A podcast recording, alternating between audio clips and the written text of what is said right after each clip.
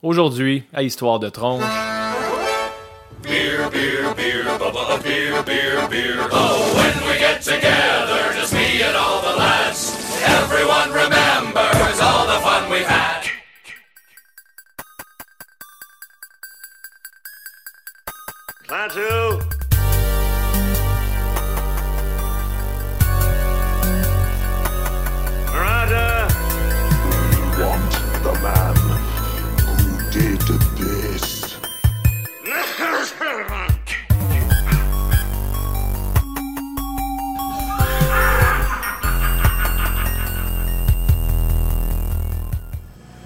Bonjour tout le monde, bienvenue au 85e épisode d'Histoire de tronche, un podcast où on parle de lutte, de jeux vidéo et de films d'horreur. Et maintenant, depuis la semaine dernière, joue de toutes sortes d'affaires qui sont pas de la lutte, des jeux vidéo et des films d'horreur. Je suis votre animateur Steph, accompagné ce soir par mon co-animateur Jonathan. Comment ça va, Jo? Ça va bien, Stéphane. On devrait peut-être changer l'intro, dire sport au lieu de lutte. Non, pas ton propre podcast, ferme ta gueule. et mon autre co-animateur, et la première fois qu'on est réunis les trois depuis 2020, Ben. Ça va, Stéphane? Ça va bien, toi? Ben oui, je pète le feu à soir. Et ce soir, c'est une soirée spéciale. Je l'ai annoncé au 84e épisode avec Joe. Euh, ce soir, on enregistre au Anorak Brew Pub avec notre invité spécial euh, qui est un programmeur, un analyste, un monteur, un directeur, un plongeur sous-marin, un ébéniste, un motocycliste, un spider cycliste, un pilote d'avion, un cuisinier, un maître brasseur, un serveur et propriétaire de Brew Pub. À côté de tout ça, en plus d'être une encyclopédie humaine, je vous présente Éric Saint-Martin. Salut les gars. Est-ce que j'ai oublié quelque chose, Éric? Ah, écoute, euh, probablement. c'est ça qui est le pire. Dans ce Faire temps- filer le monde comme de la merde. c'est exactement ça. C'est c'est une des- c'est un des services qu'Éric offre. Euh, Éric est un petit peu multitasker, je pense.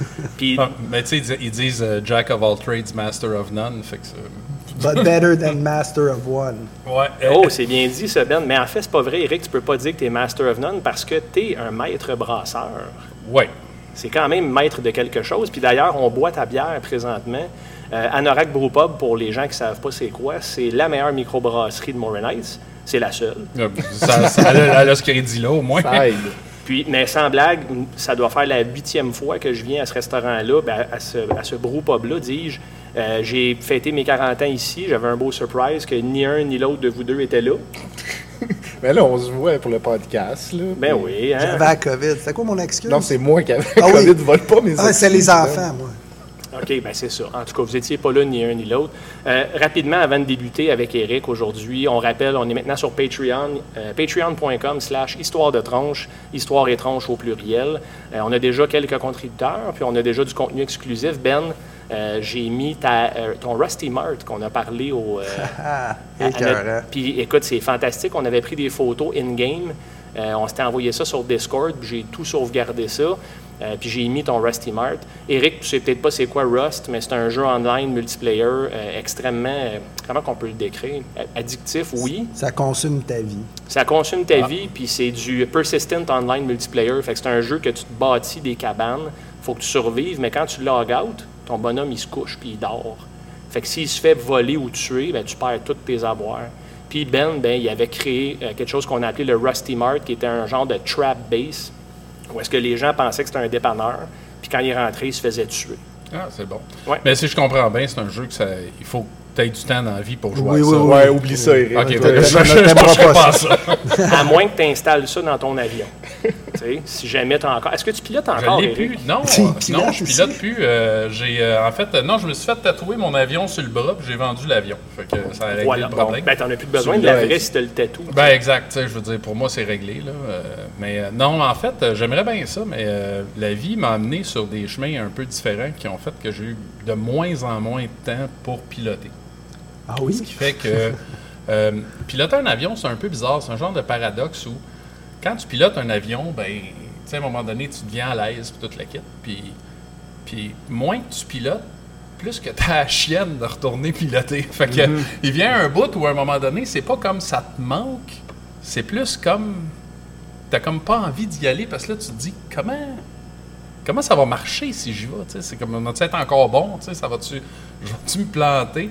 Fait que en quelque part à un moment donné, j'ai été longtemps sans piloter parce que justement euh, Ben, c'est ça. La vie faisait que j'avais des occupations ailleurs.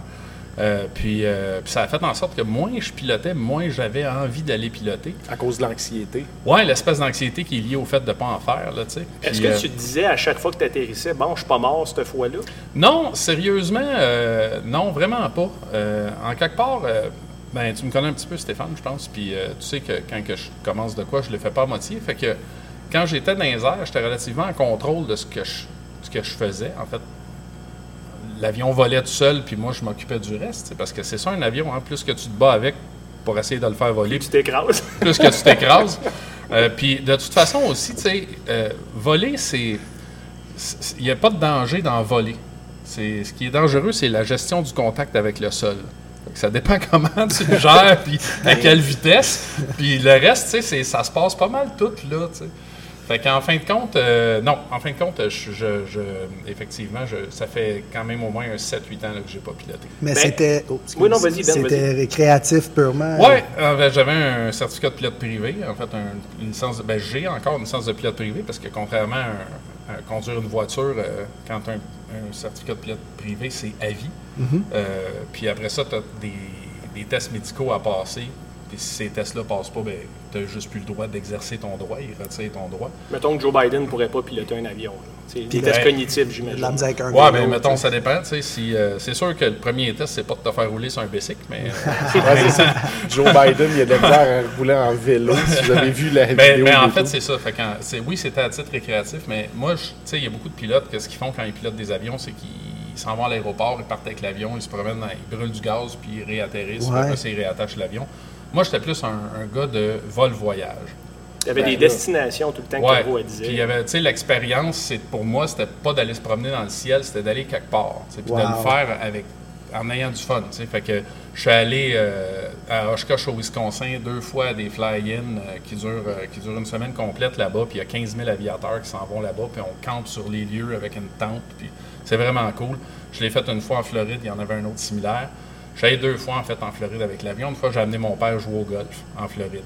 On est partis En tous les deux avion, puis ensemble. tu reviens Wow. chez vous en avion. c'est ça. après. Fait que C'est C'était écœurant. vraiment cool. J'ai fait euh, Philadelphie euh, une fois, je suis allé atterrir. Ça, c'est impressionnant parce qu'il y a trois pistes à peu près parallèles à Philadelphie. Deux parallèles, en fait, puis celle pour les petits avions ça est pas tout à fait pareil, orientée pareil. Puis là, tu es en train d'atterrir, tu sais, puis il te passe des 737 à 2000 de toi sur le côté. tu c'est assez fascinant. C'est le fun, ça, ces, ces affaires-là. C'est de belles expériences. Mais voyez-vous, les gars, j'ai j'ai nommé environ 16 euh, occupations, qu'on peut dire, parce que c'est Ouais. tous des trucs qui, qui occupent quand même. Euh, mais maintenant, Eric est propriétaire du Anorak, puis maître brasseur, comme j'expliquais tantôt. Là, il y a, présentement, il y a neuf bières brassées sur place, sur le menu. Euh, il y a une raison pourquoi on est ici, en fait. Euh, Free beer. c'est free beer, puis aussitôt qu'elle est terminée, on va couper l'épisode. En à peu près 15 minutes, ça devrait être terminé. J'espère que vous avez apprécié les tronches. Patreon.com, 10 piastres minimum par mois. C'est ça notre produit. OK? Bien important. En fait, je vais commencer avec une question, Eric. Euh, ça va un peu expliquer pourquoi on est ici. Pourquoi tu as choisi le nom Anorak? En fait, qu'est-ce que ça veut dire, Anorak? Tu peux peut-être expliquer ça à Joe et Ben, parce que moi, Ouais. je le connais déjà.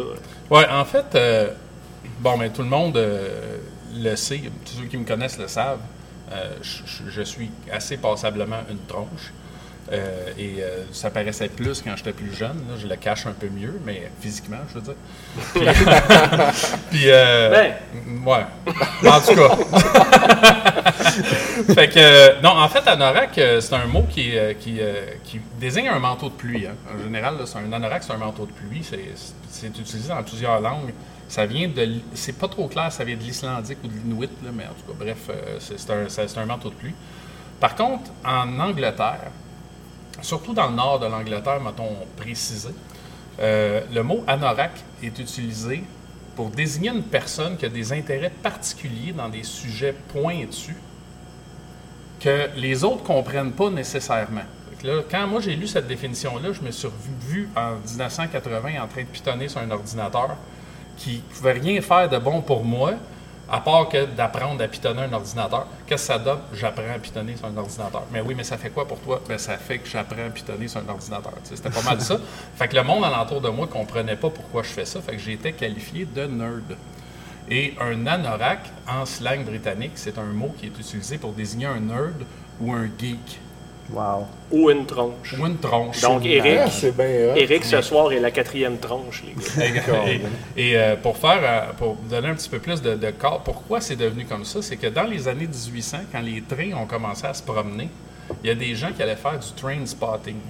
Donc, ils s'installaient dans le champ, puis ils prenaient en note les numéros des locomotives, puis des wagons, puis, puis là, Ah ouais. là, ils regardaient qu'ils passaient dans une direction, dans quelle direction ils passaient. Puis après ça, ils regardaient statistiquement quand est-ce que la locomotive repassait dans l'autre sens. Juste pour le fun de faire des stats. Ouais, tu sais, puis tu sais, comme ça servait à personne, cette information-là, puis c'est- tu sais, c'était un sujet de niche que- qui n'était pas très compris du grand public.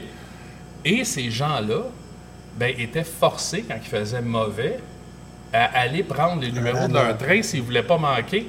Donc, les Anglais disaient, regarde, les anoraks sont encore dehors, parce que quand ils mouillaient, il y avait leur manteau de pluie, puis ils se sont mis à les appeler les anoraks. Et c'est comme ça que nous autres, on a dit, ben, appelez ça brasserie geek, c'est poche. Appelez ça brasserie nerd, c'est poche. Brasserie tronche, c'est pas bien mieux. Mais brasserie anorak, ça sonnait bien. C'est comme ça que ça s'est Ah, fait. c'est vrai que ça sonne bien. Ça Ouais. fit en plus. Ouais. Euh, Ça fit, puis tu sais, je trouve que votre branding et ça coche beaucoup d'emphase sur la couleur orange. Euh, L'agencement des couleurs ici, là, je suis sûr que ta clientèle te le dit tout le temps. C'est hyper invitant, puis ça l'a. Je sais pas comment expliquer ça. Ça a comme un cachet de sous-sol en préfini, on dirait. Ça ressemble un peu à, à ce que ça avait de l'air avant que j'aie de la marde dans les murs chez nous. Ben, écoute, Eric, à travers tous tes, tes intérêts, tes passions, puis tu parlais d'intérêts pointus tantôt, j'en ai nommé à peu près 73. Euh, Je pense que tu as oublié la plongée sous-marine. je l'ai dit. Ah, tu Ouais. l'as dit. J'ai dit plongeur sous-marin. En Ah, fait, c'est peut-être ok. pour ça. C'est pas la nomenclature C'est habituelle. bien correct. Parce qu'il Euh, parle pas comme il faut. Non, c'est ça. J'ai de la misère avec mon, mon côté verbomoteur, tu sais, un peu presque. déficient. Euh, Éric, j'aimerais ça que tu nous parles parce qu'à travers toutes tes passions, ben, tu sais, on- comme je dis, il y en a à peu près 73, mais il y a aussi maître brasseur, propriétaire de brasserie de Brewpub. Parle-nous donc de la genèse un peu de ton projet de Brewpub, puis Ouais. d'où ça a parti, puis comment tu as fait pour te rendre là, parce que ta carrière, c'est pas ça. Non, effectivement. Ma carrière, en fait, euh, elle s'est passée en quelques étapes. J'ai commencé ma carrière dans les médias pour euh, TVA, puis Radio-Canada, puis l'Office national du film. Puis après ça, euh, ce qui s'est passé, c'est que j'ai parti parce que je voulais démarrer, euh, je voulais m'acheter une maison, que je voulais me ramasser un cash down pour une maison, pour avoir une mise de fonds quelconque. Euh, fait que j'ai parti une entreprise d'informatique qui a monté à 30 employés puis 3 millions de chiffre d'affaires. En que, combien de temps? euh, en 3-4 ans à peu près. ouais. 3-4 ans. Ouais, c'est ça. Fait que cette entreprise-là, ben, le timing était bon, tu sais, puis le marché était, était- était Émergent, en fait. émergent beaucoup, tu sais. Euh, fait que j'ai comme lâché les médias pendant ce temps-là, parce que ça m'occupait un peu. Tu faisais quoi dans les médias? Euh, en fait, dans les médias, j'étais euh, quand j'étais chez TVA, je travaillais surtout en finition de publicité puis de séries télé. Euh, puis après ça, quand je suis allé à l'ONF, j'ai monté le projet de la ciné-robothèque de l'ONF. S'il y en a qui sont assez vieux pour se rappeler de c'est quoi, euh, c'était au coin de Maisonneuve-Saint-Denis. Il y avait un robot serveur avec euh, des disques, puis qui prenait ces disques-là pour les mettre dans des lecteurs pour que tu puisses visionner un film donné de l'ONF que tu avais choisi sur un écran tactile. Avant l'Internet, c'était bien. Exact. Ben, absolument. Puis tu sais, c'était. puis d'ailleurs, C'était comme un jukebox de film Ouais, robotisé. un le gros fond. jukebox fait avec un robot de. Le robot, c'est un robot de, de- de l'industrie automobile, là, qui servait un robot soudeur ou un robot. euh, qui a- on avait changé le gripper de ça. En fait, c'est moi puis trois, quatre autres gars qui a designé cette affaire-là puis qui a fait arriver ça. Fait que quand je suis parti de là, c'est parce que j'avais parti ma compagnie d'informatique. Puis là, j'ai travaillé en informatique, surtout au niveau industriel, pour toute l'automatisation, tout le ERP, MRP, là, si on veut, la genèse de ça, j'étais là-dedans, moi, puis en- on faisait des, des logiciels sur mesure pendant ce temps-là. C'était en quelle année, ça? Ça, ça a commencé. Moi, j'ai commencé en 1994 à monter cette business-là. Puis j'ai fermé l'entreprise en 2005 à cause que les marchés avaient vraiment beaucoup changé rendu là. Euh, Microsoft venait nous compétitionner dans nos, chez nos propres clients. Puis nous autres, on payait des redevances à Microsoft pour des affaires qu'on faisait. On utilisait Microsoft Developer Network, ces choses-là. Puis on payait, puis les autres, d'un autre côté, ils venaient nous couper Ouais, l'herbe sur le pied chez nos propres clients. Fait que, à un moment donné, je me suis tanné. euh, puis c'était juste beaucoup, beaucoup de travail pour pas beaucoup de résultats rendus là. Fait qu'on a, on a fermé ça. Puis je suis revenu dans les médias, mais en production corporative. Euh, donc là, on faisait euh, des, beaucoup de vidéos de santé et sécurité au travail euh, pour les entreprises, beaucoup de, de, de- de production, de, marketing interne sais, pour aller chercher des employés ou créer un peu plus de, Vidéos de formation. Ouais, des vidéos de formation. Créer de la rétention un peu chez les employeurs, principalement. Principalement en Ontario, je dirais. Là, ma clientèle était pas mal là. Fait que quand que le COVID a frappé, euh, Aïe, aïe. Ben, j'avais plus de business. Pour ainsi dire, là, c'était, on est tombé vraiment à zéro, là, parce que nos clients, un, avaient d'autres chats à fouetter que de faire des vidéos de formation. Euh, puis deuxièmement, ben, il y avait des, restrictions de voyagement entre les provinces. Puis euh, j'avais en parallèle commencé euh, quelques années avant ça, une couple d'années avant ça en fait, j'avais commencé à faire de la bière. Il y Bon. avait il y a deux choses. Ouais, chez Dans nous, ton dans la bain, maison, chez dans, mon- vous. dans mon garage, là, là, euh, Ben, je peux vous dire, les gars, quand j'allais chez Eric, parce qu'Eric, c'est l'oncle à Caro que vous connaissez. Caro, c'est la fille que Ben Cruz depuis 2018. Environ. Bon, avant, OK, c'est beau, j'en apprends à soir. à chaque fois qu'on allait chez Eric, il y avait de quoi nous montrer de nouveau. Puis à un moment donné, il a dit Regarde, j'ai un tap de bière dans ma cuisine. Puis il y avait littéralement un tap dans le backsplash, si je me Ouais. trompe pas, qui était connecté à son garage. Puis là, il est venu, j'étais avec Tom et Xav, mes enfants. On est allé dans le garage, puis il nous a tout montré son système de fermentation, puis comment ça fonctionnait. Mais tout ça a été built from scratch. C'était cœur, hein, ça? Ouais. Puis en fait, euh, en fait euh, j'ai j'ai commencé à faire ça pour deux raisons. Un, euh, parce qu'au Québec, j'avais pas trouvé d'effet Weizen allemande qui faisait mon affaire. Que j'avais commencé à boire. euh, Peux-tu élaborer quoi? j'ai pas Ouais, c'est une blanche, c'est les blanches de, de blé allemande. Euh, parce qu'on connaît beaucoup au Québec les blanches belges. Tu sais, la, la Belgian Moon, euh, la, la Shock Top. Au Garden. euh, au Garden. euh, ben, en fait, elle est plus néerlandaise, mais c'est sur le même principe. Euh, puis après ça, tu as la, la blanche de Chambly, qui est, euh, qui est une blanche belge aussi euh, chez Unibrou.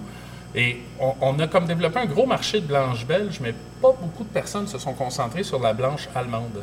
Puis la blanche allemande est très différente parce qu'elle n'a pas d'orange et de coriandre de rajouter dedans, parce qu'en Allemagne, c'est interdit. En Allemagne, il y a une loi qui s'appelle le Reinheitsgebot. Et le Reinheitsgebot, c'est une loi qui oblige à n'utiliser que les quatre ingrédients de, la, de base de fabrication de la bière. sinon Comme pour tu pas peux- dénaturer les Exact. bières. Ah, tu c'est peux intéressant. plus ça. appeler ça de la bière Ok. si tu as mis d'autres choses. Mais tu as le droit de le faire, mais il faut juste que tu appelles ça T'appelles ça une n'importe quoi d'autre. OK. OK. Mais tu peux pas appeler ça de la bière. Fait que c'est houblon, eau, malt et levure.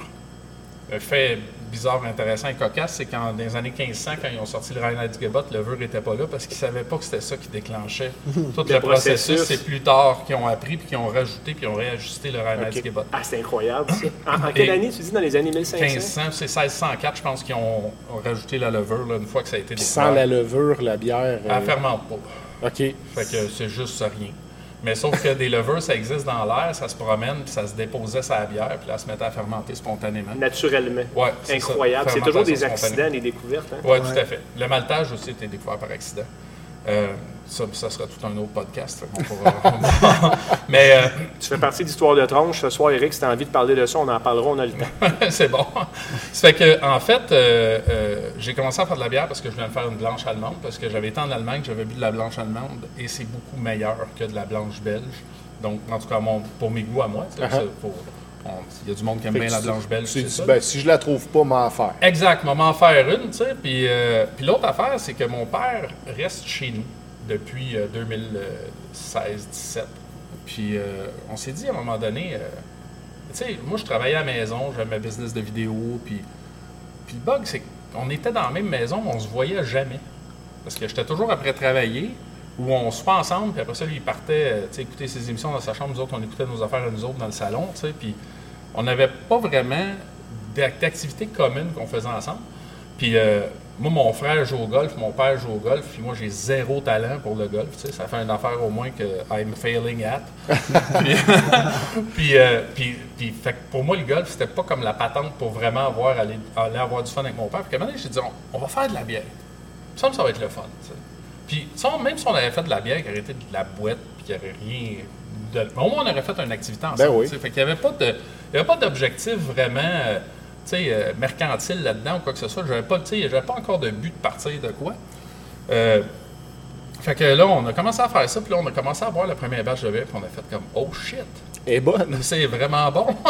fait, que, fait que là, ça a continué à se développer. Puis, euh, j'ai- puis là, à un moment donné, euh, j'ai été en vacances euh, dans le sud, en, en vacances de plongée sous-marine. Puis on, on avait l'habitude de partir euh, quelques semaines, euh, même jusqu'à un mois des fois, pour aller euh, se vider la tête parce que, ultimement, euh, euh, la, la business de vidéo, c'était très intense par- de très grandes périodes. Puis après ça, ben, Toujours sur des petit- deadlines, j'imagine. Ouais, c'est ça, C'est stressant, les deadlines, quand même. Hein? Effectivement. Avec des, là, des approbations qui peuvent prendre une éternité. Ben, ou, ou puis- qui, ou, qu'il peut y avoir beaucoup de back and forth aussi. Ouais. Tu sais, ça, ça marche, ça, ça marche pas, ça revient, ça revient plus, tu refais la même affaire que tu avais faite, puis tu sais, bon, c'est- on sait c'est quoi. Oui.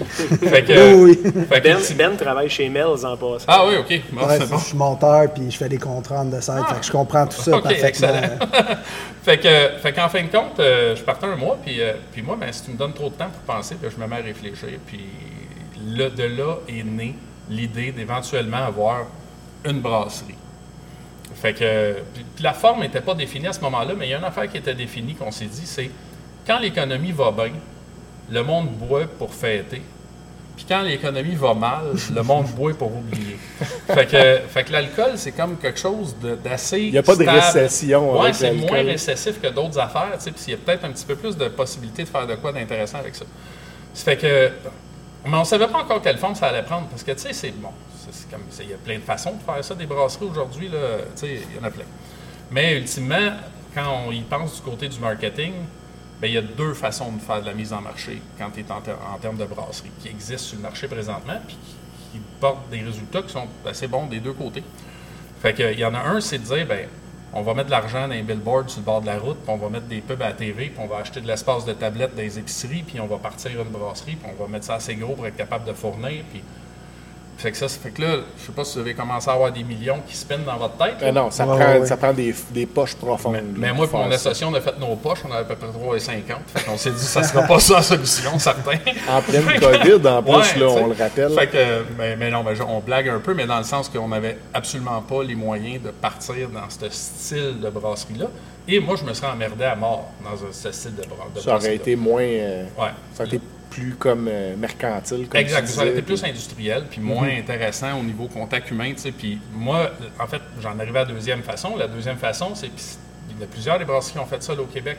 C'est que tu, tu pars ta brasserie, puis tu t'attaches un beau pub après ça, puis tu vends ta bouffe, tu fais connaître ta bière, puis c'est les gens qui vont la tirer sur le marché à mesure qu'ils la connaissent, tu sais. Euh, ça a été fait avec le Trou du Diable, ça s'est fait avec Archibald, euh, Archibald qui a été racheté par la BAT, puis aujourd'hui, c'est, c'est plus une microbrasserie du tout. Là. Euh, après ça, il y a plein d'autres brasseries comme ça qui ont parti avec un petit pub, avec une petite brasserie, qui ont fait connaître leur bière, puis qui ont obtenu de la distribution par la force des choses, parce que c'est le client qui le demandait. La demande s'est créée par. C'est Exactement. organique. Là. C'est Exactement. très organique, en fait. Puis c'est très simple quand tu y penses. Tu Ouais. as simplifié l'équation, dans le fond. Exactement. Ben, en fait, là où on l'a complexifié, c'est qu'un restaurant, c'est pas une business facile. Non. Puis, Surtout en co- pendant la COVID. Ouais. fait que là, on l'a parti pendant la pandémie parce que, parce que de toute façon, moi, avec la pandémie, ça m'a laissé trop de temps pour penser. Fait que je me suis ramassé à monter le projet avec mon associé Anthony, puis on a, on, a développé ça. On a, id- initialement, on devait être ailleurs. Là, on a fini par aboutir à More Nights dans une bâtisse qui existait déjà. Et c'était comme quand on l'a vu, cette bâtisse-là, c'était comme un rêve parce qu'on s'est dit, voyons, C'est Comment- exactement ce qu'on veut. ouais. Exact. Comment ça pouvait être aussi proche de ce qu'on avait besoin pour faire ce qu'on voulait faire, ça avait aucun sens. On n'a rien fait de site, les gars. là. Les murs, là, puis tout le reste, c'était tout C'est là. C'était pour direct de même. Ah oui, les tronches, il faut qu'ils viennent faire un tour juste pour voir la bâtisse au pire. là. C'est c'est très C'est c'est hallucinant. Tout le bois ici, il y a beaucoup d'accents de bois dans le bâtisse. On, on- on a un peu le côté. euh, on est à la radio. Il faut décrire un petit peu plus peut-être ce qu'on veut, là, si on le regarde de ce côté-là. C'est pas de la radio, c'est du web. C'est meilleur. C'est Euh, tellement médiocre. c'est ça. En fait, euh, il y a plein de poutres de bois ici qui servent d'accent euh, à l'intérieur de la bâtisse. Et ces poutres-là sont, sont- sont plus que centenaires parce qu'ils viennent d'une grange qui était sur une ferme, la ferme Campbell, ici à Moore Heights.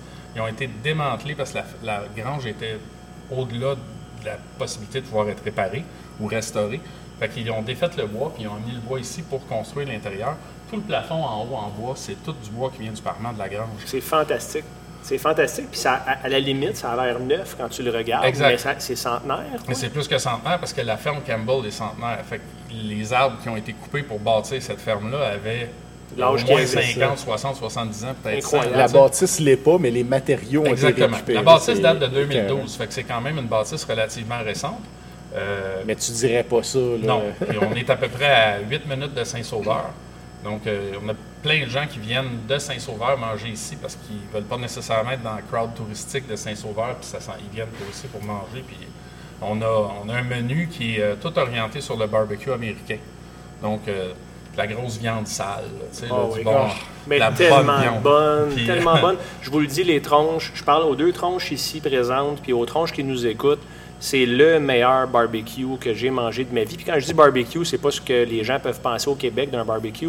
J'ai visité Kansas City à quelques reprises avec mon, mon ancienne vocation. Euh, puis je suis allé au Q39. Est-ce que tu te souviens de ça, C'est un des meilleurs restaurants de barbecue aux, États-Unis. Ben, Kansas, c'est vraiment euh, c'est la capitale du barbecue américain. Puis je me demandais c'était quoi. Je savais pas c'était quoi des burnt ends puis du brisket. Puis j'étais allé au Q39. Puis moi et Eric, on était allés en même temps, chacun pour nos jobs. Ça avait rien à voir. Puis Ouais. on était là la même semaine. On s'est croisés à l'hôtel, je pense, deux Ouais. minutes. Euh, puis je capotais sur, les, sur le brisket. Là, j'étais comme, OK, pourquoi qu'on n'a pas ça ici, plus au Québec? Puis il Ouais. n'y a pas beaucoup de barbecue style américain. Euh, mais Eric, vraiment, toi, tu as réussi à réinventer ça en plus parce que ce qui est intéressant dans Norac, c'est que tout est fait sur place. Il n'y a pas de produits congelés qui sont achetés de l'externe. Si je ne me trompe pas, Eric, le pain est boulanger ici. Oui, nos pains, nos pains pour nos burgers sont boulangés ici. Toutes nos sauces sont faites ici. La mayo est faite sur place. Euh, je me fais donner de la marde par les cooks des fois qui me disent on serait bien mieux d'acheter ça. Non, on serait pas mieux de l'acheter parce qu'on n'aura pas le goût qu'on veut. Puis demain matin, s'il n'y en a pas, on va être mal pris parce qu'on ne sera pas en train de se la faire. Puis il y a, toute un- une notion d'être un peu pas autosuffisant, mais, au moins être capable de, de- tout faire à partir de zéro. Si j'ai un client à table qui a une allergie particulière puis qui m'en parle, j'ai pas besoin d'aller lire les ingrédients sur la top de mayonnaise pour savoir s'il est le allergique ou pas. Je le vrai. sais ce qu'il y a dedans. tu sais. Un petit côté puriste, ça se peut-tu? Oui, ben, puis en fait, c'est toute la question aussi d'aller chercher le plus, tu sais, parce que la réalité, c'est qu'il y a un plus quand tu le fais maison. Il y a tout le temps un plus. À ce temps, il faut voir si ce plus-là vaut la peine. Pour vous donner un exemple, les tortillas pour faire les tacos sont pas faites ici. OK. Pourquoi? Parce que même si je les faisais, ils ne seraient pas meilleurs. On, achète, on achète une bonne sorte qui, va- qui est très bonne, puis sur le paquet, c'est eau, farine de maïs. Ouais, fait que c'est pas euh, un produit tout? transformé, Ouais, là, plein ok. d'agents de Fait qu'il y a conservation. pas, exact, il n'y a rien, tu sais. Fait que c'est. Fait que quand même que je me forcerais pour en faire, premièrement, tu sais, pour faire ça, pour faire ça égal, c'est l'enfer. Fait que ça, ça vaut pas la peine. Euh, un autre exemple, c'est ben, on peut acheter des champignons tranchés ou pas tranchés. Faire sauter ça à la plaque, mettre dans un hamburger, si je les achète tranchés, on sauve euh, pas mal de temps sais, à couper des maudits champignons. Fait que on travaille plus sur aller optimiser ces parties-là du processus que d'essayer de se défaire des choses qu'on fait nous-mêmes. Parce qu'il faut qu'on le fasse, l'exercice, parce que c'est c'est de l'ouvrage tout faire. Puis aujourd'hui, on le sait, de l'ouvrage égale main-d'œuvre, main-d'œuvre égale rareté, rareté égale je m'arrache les cheveux, puis il m'en reste pas gros. Fait que. fait que- Pas vrai, ça, pas vrai. T'as une bonne tête de cheveux encore. Encore une Ouais. bonne crinière. là. Encore pas pire. Ben, je commence à avoir le monkey ass en arrière. La piste d'atterrissage. Ouais, c'est ça, exact. Et, et je veux juste reculer, Eric, parce Ouais. que tu as parlé tantôt, euh, tu sais, je parlais de la genèse un peu du projet, puis là, tu as parlé de ton père. Est-ce que ton Ouais. père a participé avec les recettes?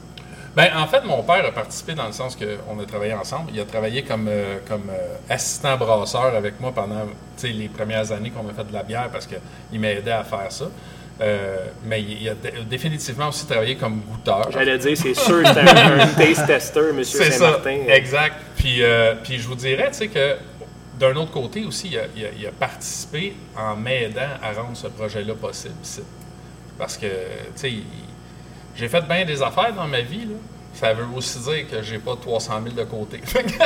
Voilà. fait que- Tu es allé au bout de tes passions. Exactement. Je suis allé au bout de mes passions. Fait que là, quand c'était le temps de partir ça ici, on avait quand même besoin d'un certain fonds euh, pour partir. Puis euh, mon père m'a aidé de ce côté-là. Fait que Ah, c'est cool, Mon ça. père qui est un. Mon père, c'est un être humain extraordinaire. Je, je confirme, je le connais bien. Ouais, il y a plein, il y a plein de sortes d'êtres humains. Sais, on pourrait se qualifier, mais moi je peux, je peux dire, il y a les êtres humains ordinaires, a les êtres humains extraordinaires. Les êtres humains extraordinaires, c'est des gens qui vont faire des choses que tu t'attendrais pas qu'ils fassent. Puis mon père, euh, c'est quelqu'un que il peut avoir une opinion par rapport à un projet que je veux faire, mais ça l'empêchera pas que si je veux faire le projet, il va m'appuyer pour que je le fasse. Que son Hmm. Il a opinion toujours soit fait positive ça, hein. ou négative, il a toujours fait ça pour tout le monde dans son entourage. Mon père a décidé de se départir de sa maison la journée où la seule raison pourquoi il l'entretenait, c'était pour lui. Parce que mon père fait pas des choses pour lui. Mon père fait des choses pour les autres. Quand ma mère est décédée, ben là, il pouvait plus faire ça pour ma mère. Fait que ça devenait moins intéressant pour lui. Wow. Fait que, tu sais, ça, c'est mon père. Fait que ça, c'est, c'est l'être humain extraordinaire qu'il est. Ben, ça a donné des enfants assez spéciaux aussi. Je connais aussi ton, ton frère. Michel. euh, euh, le père de Caro. Euh, mais euh, mais c'est le fun parce que ce projet-là, il a commencé avec l'objectif de te rapprocher de ton père. Exactement. Fait que c'est. euh, T'as comme Ce qui est- retourné le Ce balancier. qui est un ouais. peu paradoxal, c'est qu'aujourd'hui, ça m'en a jamais autant éloigné parce que je passe plus de temps ici que j'en passe à la maison, beaucoup. Mais je me promets qu'on va récupérer ce temps-là euh, éventuellement dans un avenir rapproché parce que euh, je m'ennuie beaucoup de ne pas passer plus de temps avec mon père. Ben oui, c'est sûr. Est-ce qu'il est déjà venu quelques fois à la Il, vient, il brasserie? est venu souvent, d'ailleurs, il était ici aujourd'hui, il est parti Ben, peut-être une heure avant que vous arriviez. Fait que, il passe euh, régulièrement. Là, il est encore capable de conduire, il a 84 ans. Fait que, il, il y a quand même un, un countdown timer là, sur le nombre d'années ou de, mois, ou de semaines ou de mois ou de jours qu'il va pouvoir encore conduire. Mais il en vient encore à bout. Il jouait au golf euh, l'été passé, en fait, encore. Est-ce qu'il a joué cette année jusqu'à Oui, il a recommencé là, cette gars, année, il va jouer un petit peu plus. Moi, des fois, je fais juste me coucher croche.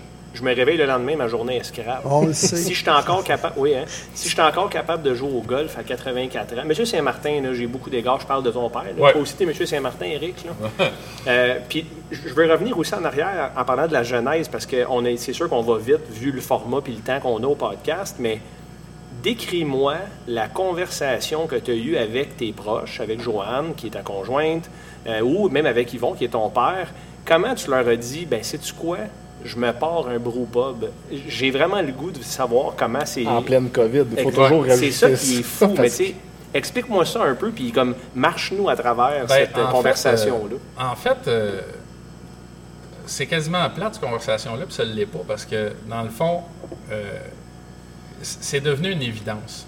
Dans le sens que euh, la première conversation, c'était celle que j'ai eue avec Joanne à Roatan quand on était en, en plongée sous-marine, puis j'ai dit faut qu'on parte là-dedans éventuellement. Puis on, le- quand la dernière fois qu'on est allé à Roatan, il n'y avait pas de COVID encore. là. Fait que, c'était même pas quelque chose qui existait. là. Fait que, en fait, on est reparti de là-bas sur un vol de rapatriement.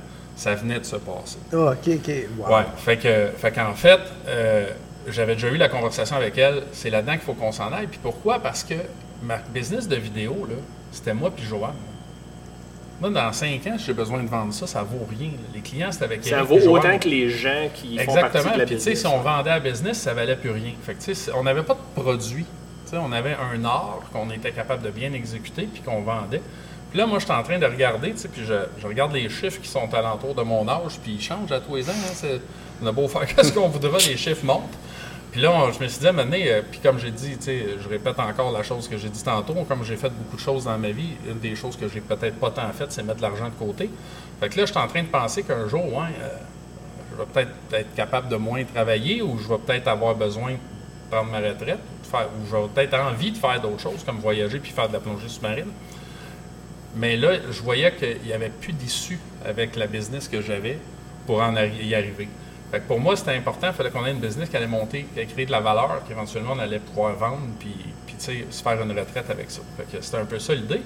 Mais là, quand j'en ai parlé à Joanne, Joanne a dit Ouais, c'est vrai qu'effectivement, ça, la bière, c'est stable, c'est quelque chose de pas pire. Fait que, puis j'ai du fun à faire ça. C'est bien le fun. Fait que, finalement, là, le COVID est arrivé. Puis là, euh, là on a fait comme, ouais, ça va finir, cette pandémie-là, à un moment donné. Je veux dire, c'est pas, pas éternel. Puis j'avais beaucoup de temps dans mes mains. Fait que là, il fallait que je fasse de quoi avec ce temps-là. Puis j'en ai profité pour monter le plan d'affaires. Puis euh, ben, on ne l'a pas fait en cave. On l'a monté, tu sais, parce que je suis cave, mais pas à temps plein. fait que, Juste Fait- les fins de semaine. Ouais, c'est ça. J'essaie de garder ça quand ils me sortent. Là.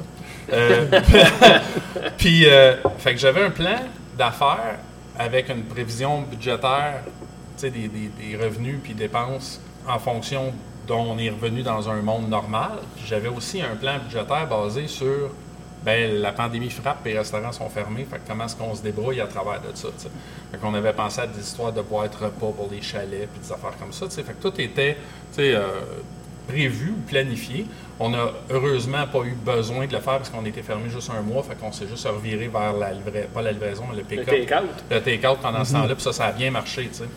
Fait que, mais en fait, la conversation qui a eu lieu, euh, ben, c'est ça, à un moment donné, je me suis assis avec mon père, j'ai dit, ben, je veux faire ça, puis il a dit, ben, une bonne idée. Voilà. Fait que euh, ça s'est passé de même, tu sais. Puis après ça, il fallait commander des fermenteurs, puis on les a commandés exactement juste au bon moment, là, parce qu'aujourd'hui, euh, faire affaire avec euh, la Chine, c'est pas facile, puis nos, nos cuves de fermentation sont fabriquées en Chine. Euh, je sais pas si vous le savez, mais ici au, au Canada, on a un problème avec le stainless steel. Toute la- l'acier inoxydable, on a un problème de tarif avec ça. Ah oui? Oui. Puis en fait, ce qui se passe, c'est que euh, les Américains nous revendent le stainless steel à fort prix. Et c'est nous autres qui fournissons l'acier. Un peu comme le bois. C'est ironique. hein? C'est un peu ironique. On les fournit puis ils nous revendent à fort prix. Ils font Mais la même comme chose le avec bois, le bois. avec le euh, bois on coupe ici, Exactement. on l'envoie, ils font des planches puis ils nous le revendent plus cher. Fait qu'ici au Québec, j'aurais pas pu me faire fabriquer plus que deux fermenteurs pour le budget que ça m'a coûté pour en faire faire huit en Wow. Chine. Et les huit sont d'extraordinaire qualité. là. On parle ici de. Tu sais, c'est les iPhones des fermenteurs. là. C'est pas, euh, c'est pas du cheap China, c'est vraiment. C'est pas sur Wish. là. Non, exact. tu sais, Puis, euh, tu sais, les soudures, il n'y a pas un soudeur ici au Québec qui a la patience de souder comme les soudures ont été faites là-dessus. là. On va aller les visiter tantôt d'ailleurs. Ils soudent bien les enfants de 12 ans pour vrai. Donc, euh, ouais, c'est ça. Mais c'est sûr que, tu sais, dans les trappes des fermenteurs, ça rentre mieux un enfant de 12 Les ans qu'un gars de ma grosseur, tu sais, pour aller, pour aller euh, souder en dedans. Puis, on des bons poumons, à cet âge-là, sont presque pas maganés. Exact. Mais euh, non, euh, sans, sans vouloir euh, faire euh, d'ironie euh, En faisant. plate, là. Non, non, faisant, faisant. Mais- Ironie plate, je pense Ou que c'est un de nos drôle. taglines. Histoire de tronche. Mais, mais en fait, c'est ça. Fait qu'on a commandé le matériel, puis on devait être ailleurs. Il y a eu des problèmes de zonage euh, avec la ville où on avait, euh, on avait voulu faire ça initialement. Euh, puis, euh, puis on a abandonné le projet là-bas, puis on a cherché une autre place. Puis c'est comme ça qu'on est, on est abouti ici. C'était où, là? À Blainville. Blainville? Oui. Qui ont d'ailleurs encore dans leur coffre euh, le montant du permis de construction parce qu'ils n'ont jamais voulu me le rembourser en disant que le travail avait été fait. Ah, c'est les crosseurs. On nomme-tu à la place ou. euh, Blainville. Donc, donc oui. La ville de c'est ça, elle est Blainville. déjà nommé. Remboursé. Oui, exact. Puis même malgré plusieurs communications, ils n'ont rien voulu savoir. Mais bref. Puis, puis dans le fond, là, comme là, ça fait quoi? Ça fait deux ans et des poussières que la brasserie roule? Aïe aïe, ça fait euh, ça va faire un an dans un mois. C'est pas plus que ça. Non. Ben non, Chrome- non, c'est c'est ça. Dans le fond, toi, ça l'a arrêté. T'as t'as arrêté un mois à peu près. En janvier. Ouais, dans le fond, tout de suite après euh, l'annonce du gouvernement. Ouais, ouais. Ben oui, c'est vrai. Monsieur est deux jambes, bien raides, parce qu'on avait je me euh, 40 souviens. personnes qui venaient ici le lendemain. Ben oui. Puis on avait un chansonnier, puis en tout cas, la, Aïe, la- aïe. la- la- fait que là, il a fallu que je pèse sur le piton d'annuler l'événement dans Ah, Evan Bright parce que c'était un événement privé. Mais c'est épouvantable. Puis toute la bouffe que tu avais prête, C'est fou. euh, tout, est, tout était réglé. Là. La bouffe Ouais. était faite, était prête, elle attendait. Puis là, la veille, tu te fais dire, ben mets tout ça dans les vidanges, je vous vends Ouais. la vite. Ben, tu sais, en fait, la, la- la beauté là-dedans, c'est qu'en étant une tronche, on a des avantages.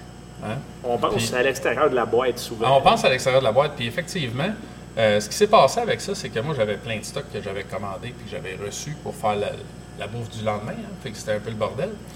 Puis, euh, ben, tu sais, l'autre affaire, c'est qu'on a le droit à aucune espèce d'aide gouvernementale whatsoever. Fait que quand le ministre il dit on va aider les restaurants qu'on va fermer, c'est pas vrai. pas vrai. Non. En fait, il aide les restaurants qui aidaient déjà, mais tous ceux qui sont partis pendant la pandémie avaient accès à aucune aide. Non, Parce que si vous étiez en connaissance de cause, bon, ouais, comme mais selon mais eux. Sauf que, sais, en même temps, c'était pas dit de même. La façon qu'ils le disaient, c'était pas vous êtes en connaissance de cause si vous partez, puis on vous aidera pas si ça ferme. Mm.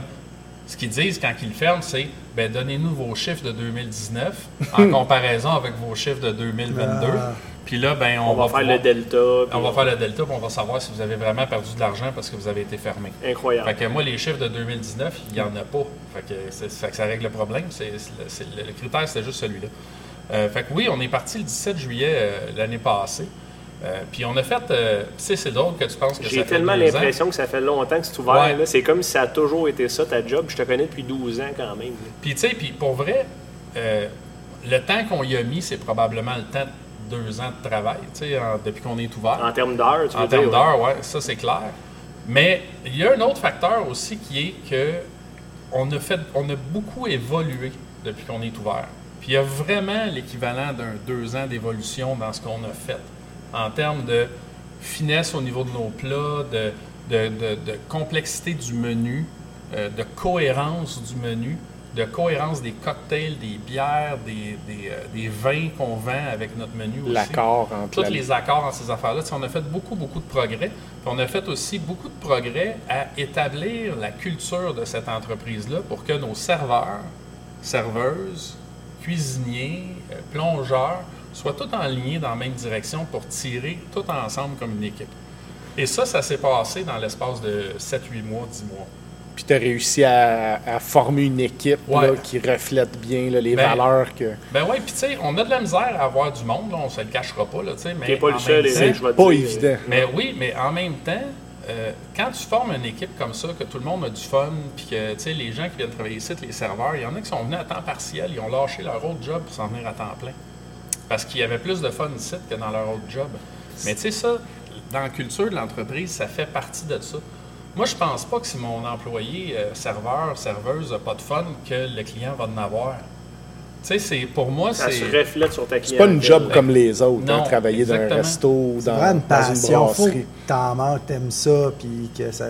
Exactement. Vraiment. Puis tu sais, on s'assure de bien prendre soin de ces personnes-là, parce que tu sais, Richard Bronson le dit, si tu prends soin de tes employés, tes employés vont prendre soin de tes clients. Ben, C'est un peu ça qu'on a- on, on applique ici comme règle, c'est-à-dire qu'on veut s'assurer que les gens sont là. Puis quand on leur demande ça va-tu bien ou y a-tu quelque chose qui va pas, c'est pas juste pour qu'ils disent non, non, non, puis qu'ils s'en aillent. C'est parce qu'on a vu de quoi, puis on veut s'assurer d'aller au fond de cette affaire-là. On veut de- compléter, c'est ça. on veut compléter ça, puis on veut s'assurer de trouver ce qui va fonctionner pour la personne, tu sais, au-delà de ça fonctionne-tu pour l'entreprise. Tu sais, Ouais. Ben, puis dans un monde où ce que justement pénurie de main d'œuvre, puis tu sais en restauration, j'imagine ça doit être difficile là, pour les salaires de- d'offrir nécessairement des top salaires. Fait que Ouais. cette attention là que tu leur portes, ça fait la différence. C'est très difficile d'offrir des top salaires. Moi, j'aimerais ça, payer mon monde plus. J'adorerais ça. Tu sais, moi, des fois, je regarde, puis tu sais, il y a des restaurants qui offrent, euh, tu sais, 28 piastres de l'heure pour un cook. Il y a pas trois ans, un chef, ça gagnait pas ça. Ouais. puis, l'affaire, c'est qu'ils vont l'offrir, le 28 piastres de l'heure. Mais moi, je peux te dire que s'ils sont rendus à offrir 28 piastres de l'heure pour avoir un cook, ils sont sur le bord de fermer. Ils font plus d'argent, c'est ils en font plus, c'est clair. Ouais. Fait qu'il faut réussir à maintenir une organisation rentable puis pérenne à travers toute cette affaire-là. Puis c'est sur ça qu'on travaille présentement, nous autres ici, c'est qu'on s'assure d'optimiser nos processus, de s'assurer que tout est fait avec le- les ressources nécessaires puis pas plus. Puis en même temps, ben, tout ce qu'on garde en tête, c'est l'expérience client. Sais, euh, j'ai une, petite histoire moi, par rapport à ça, qu'il y en a qui disent en restauration, l'affaire la plus importante, c'est le service à la clientèle. Bien, le service à la clientèle, c'est juste une partie de l'expérience client. L'expérience client, ça commence quand tu arrives quelque part et tu n'as pas de place pour te parker.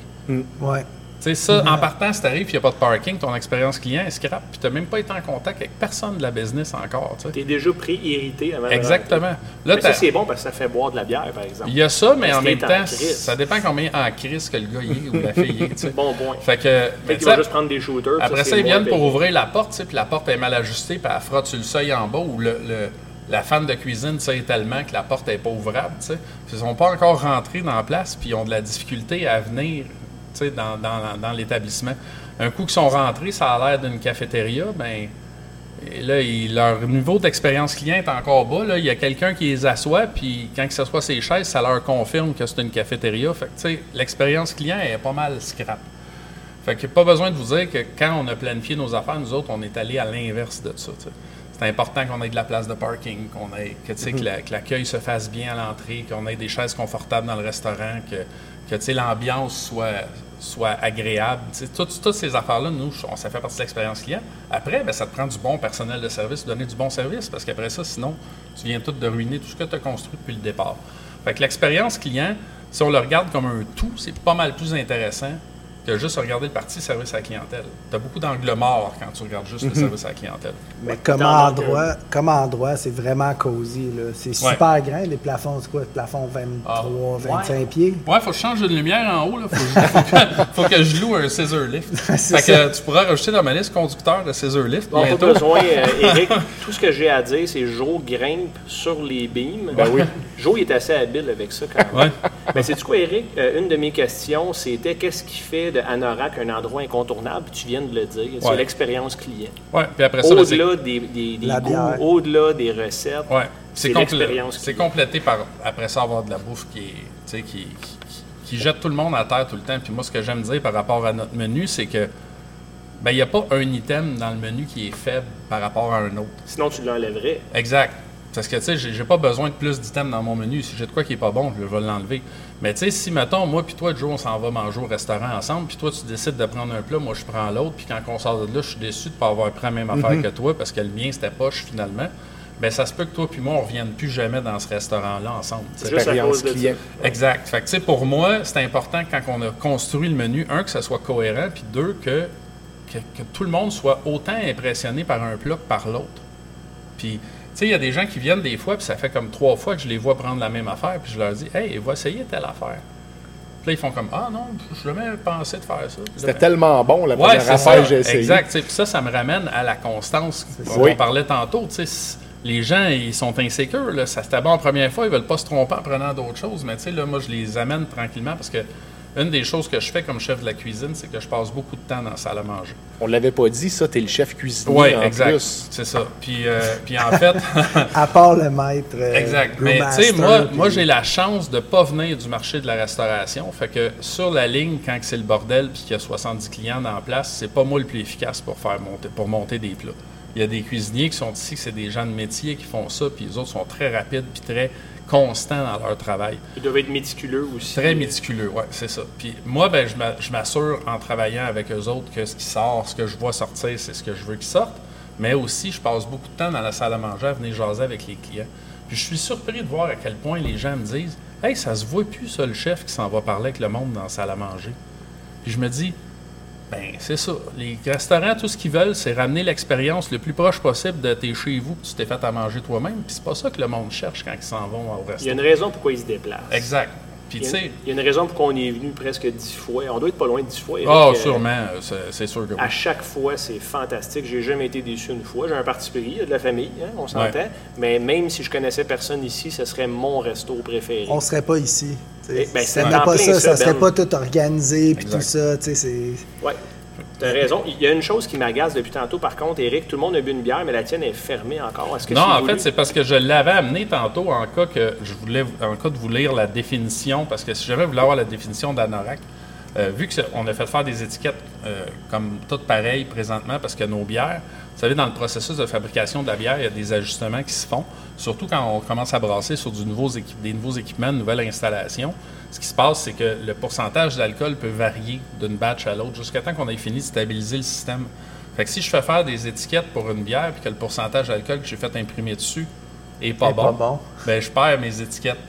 Fait que pour pas que ça, ça arrive, on a décidé de faire une grosse étiquette orange qui est pareille pour toutes nos bières, puis on recolle une étiquette supplémentaire par-dessus qui donne c'est quoi le nom de la bière, le style, puis le pourcentage d'alcool, puis les allergènes qui peuvent être présents, parce qu'aujourd'hui, sur la bière, il faut tout mentionner les ingrédients pour être sûr que les gens bon, s'ils sont Pas allergiques tuer un à... yuppie, ça serait l'enfer. Ben oui. Ouais, c'est ça, exact. Fait que, fait qu'en fait, euh, fait que nous on fait, on fait, on a décidé de faire ça comme ça. Fait que comme j'avais pas de description de la bière à mettre sur l'étiquette générique, mais qu'il y avait un espace pour faire ça dans notre conception, ce qu'on a mis, c'est la définition de c'est quoi être un anorak.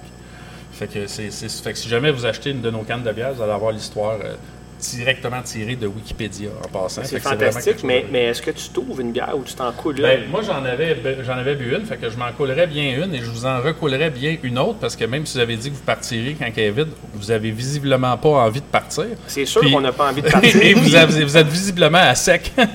Euh, on va passer une petite pub euh, euh, pour nos amis partenaires à l'instant.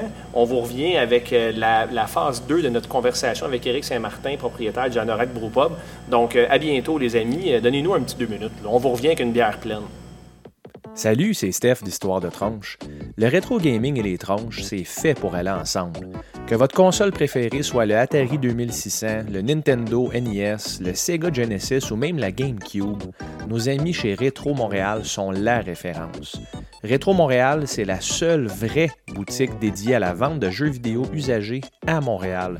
C'est terminé les revendeurs malhonnêtes qui chargent un prix de fou pour des jeux et consoles rétro en état lamentable. Que vous cherchez des accessoires, des jeux ou des consoles complètes en boîte, les spécialistes chez Rétro Montréal connaissent leur stock, prennent soin de leurs marchandises et vendent au meilleur prix sur le marché.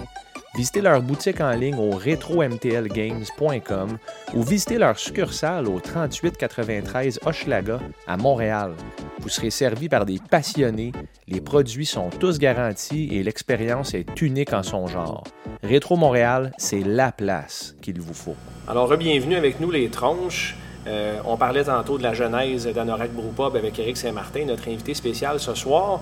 Et puis, euh, les deux tronches, en fait, Ben et Joe, Moi, j'ai quand même posé quelques questions là, en cours de route, mais on a laissé Eric là, vraiment expliquer son parcours. Euh, ben, tu avais des questions à poser Eric. Tu me l'as dit même avant qu'on passe la porte. Fait que je te laisse la parole, mon cher. Oui, ben, en fait, euh, c'est deux questions principalement.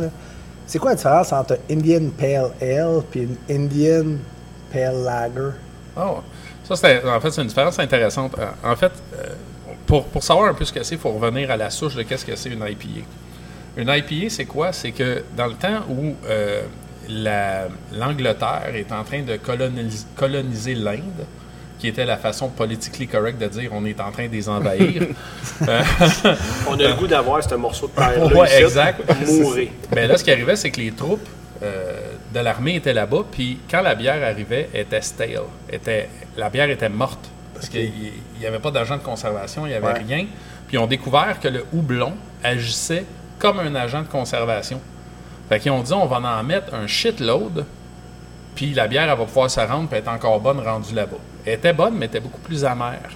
C'était ça la genèse des IPA. Puis pourquoi ça s'appelle une India Pale Ale? C'est parce que c'était fait pour les troupes qui étaient en Inde. OK. Ça vient pas de l'Inde. Fait que c'est pas les Indiens Non, qui ont c'est une pale ale anglaise dans laquelle ils ont mis plus de houblon pour l'envoyer en Inde. C'est devenu l'India Pale Ale. À cette heure, n'importe quelle bière, ale et lager, c'est deux types de bières différents. La ale utilise une- un type de levure et la lager utilise un autre type de levure. Et dans les types de levure, ben, il y a plein de souches. C'est-à-dire que si tu prends des ale, juste des levures de ale, nous autres, on a accès à peu près à 125-130 souches différentes pour faire différents styles de bière. Fait que quand on fait un effet Weizen, c'est le même champignon, on s'entend, c'est un champignon, là, la, la- la- la levure de bière. Et c'est le même champignon que celui pour faire une Irish Stout. Mais c'est vraiment que dans l'histoire, il y a longtemps, sa génétique s'est modifiée parce qu'elle s'est adaptée à son environnement. Puis le, le champignon de l'Irish Stout n'est pas du tout le même que celui qu'on prend pour faire de la Hefeweizen allemande. Fait que c'est. C'est cœur, hein? Et, et là, ben, et ça, ce champignon-là, euh, le champignon des ale, on les appelle les top fermenters. Pourquoi c'est des top fermenters? Donc, ils fermentent du dessus, c'est-à-dire qu'ils flottent sur le dessus de la bière. Puis là, ils, ils sont, évidemment, ils viennent trop lourds, puis là, ils- comme ils tombent dans le fermenteur. C'est ça qui laisse un dépôt dans le fond. Ouais, ben, il tombe, puis en tombant, là, il, il bouffe du sucre. Puis en fait, c'est quoi? On va vous donner la réaction de la bière, là, si vous voulez en vrai québécois. Là.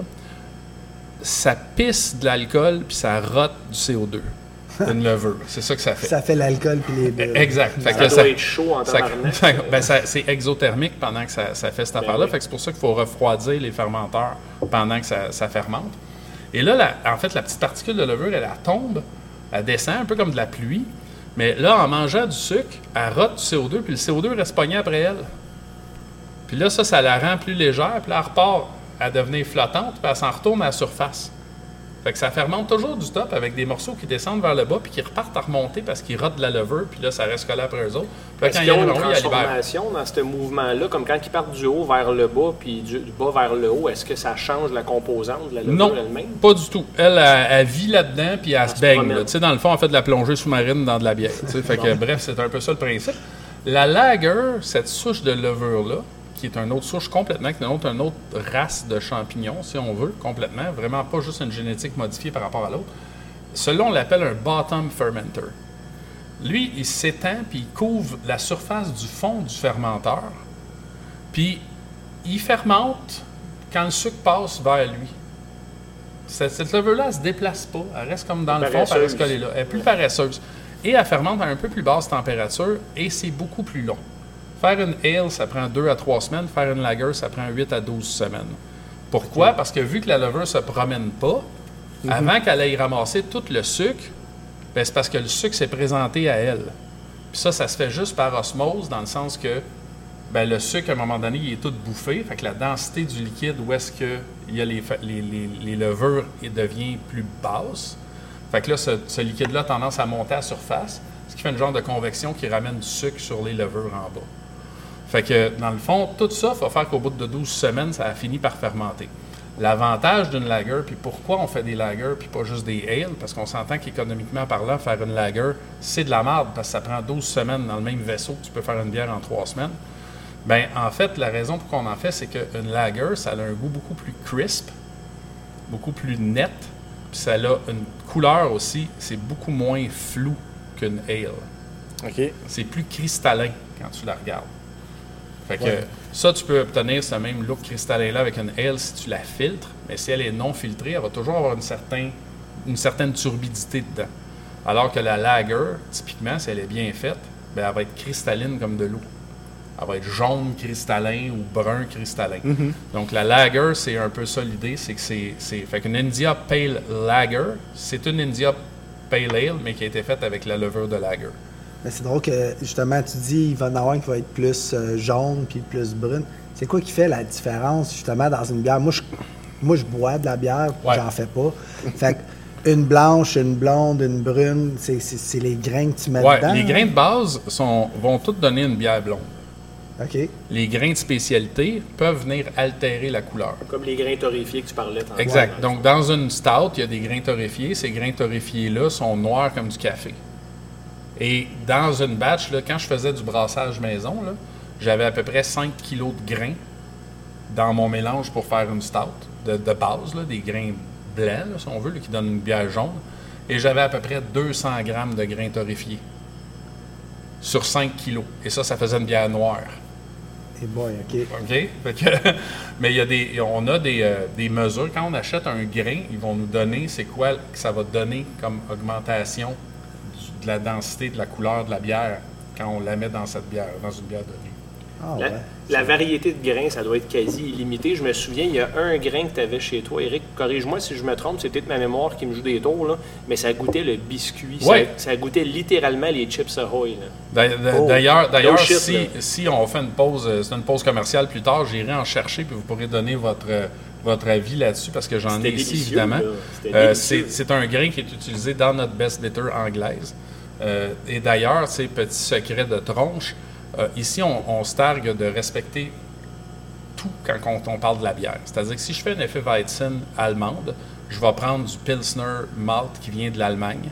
Je vais prendre du grain, du, malt de blé qui vient de l'Allemagne.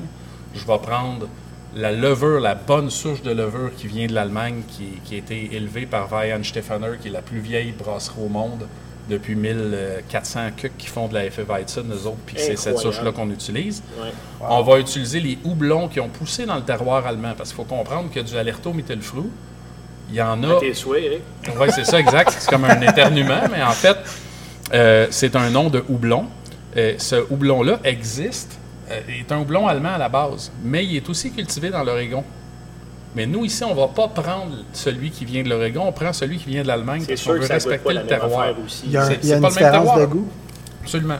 Puis après ça, l'autre chose qu'on va faire, le dernier facteur, parce que là, j'ai nommé les trois ingrédients, les trois premiers ingrédients. Il reste juste un ingrédient de la bière que j'ai pas nommé qui est l'eau.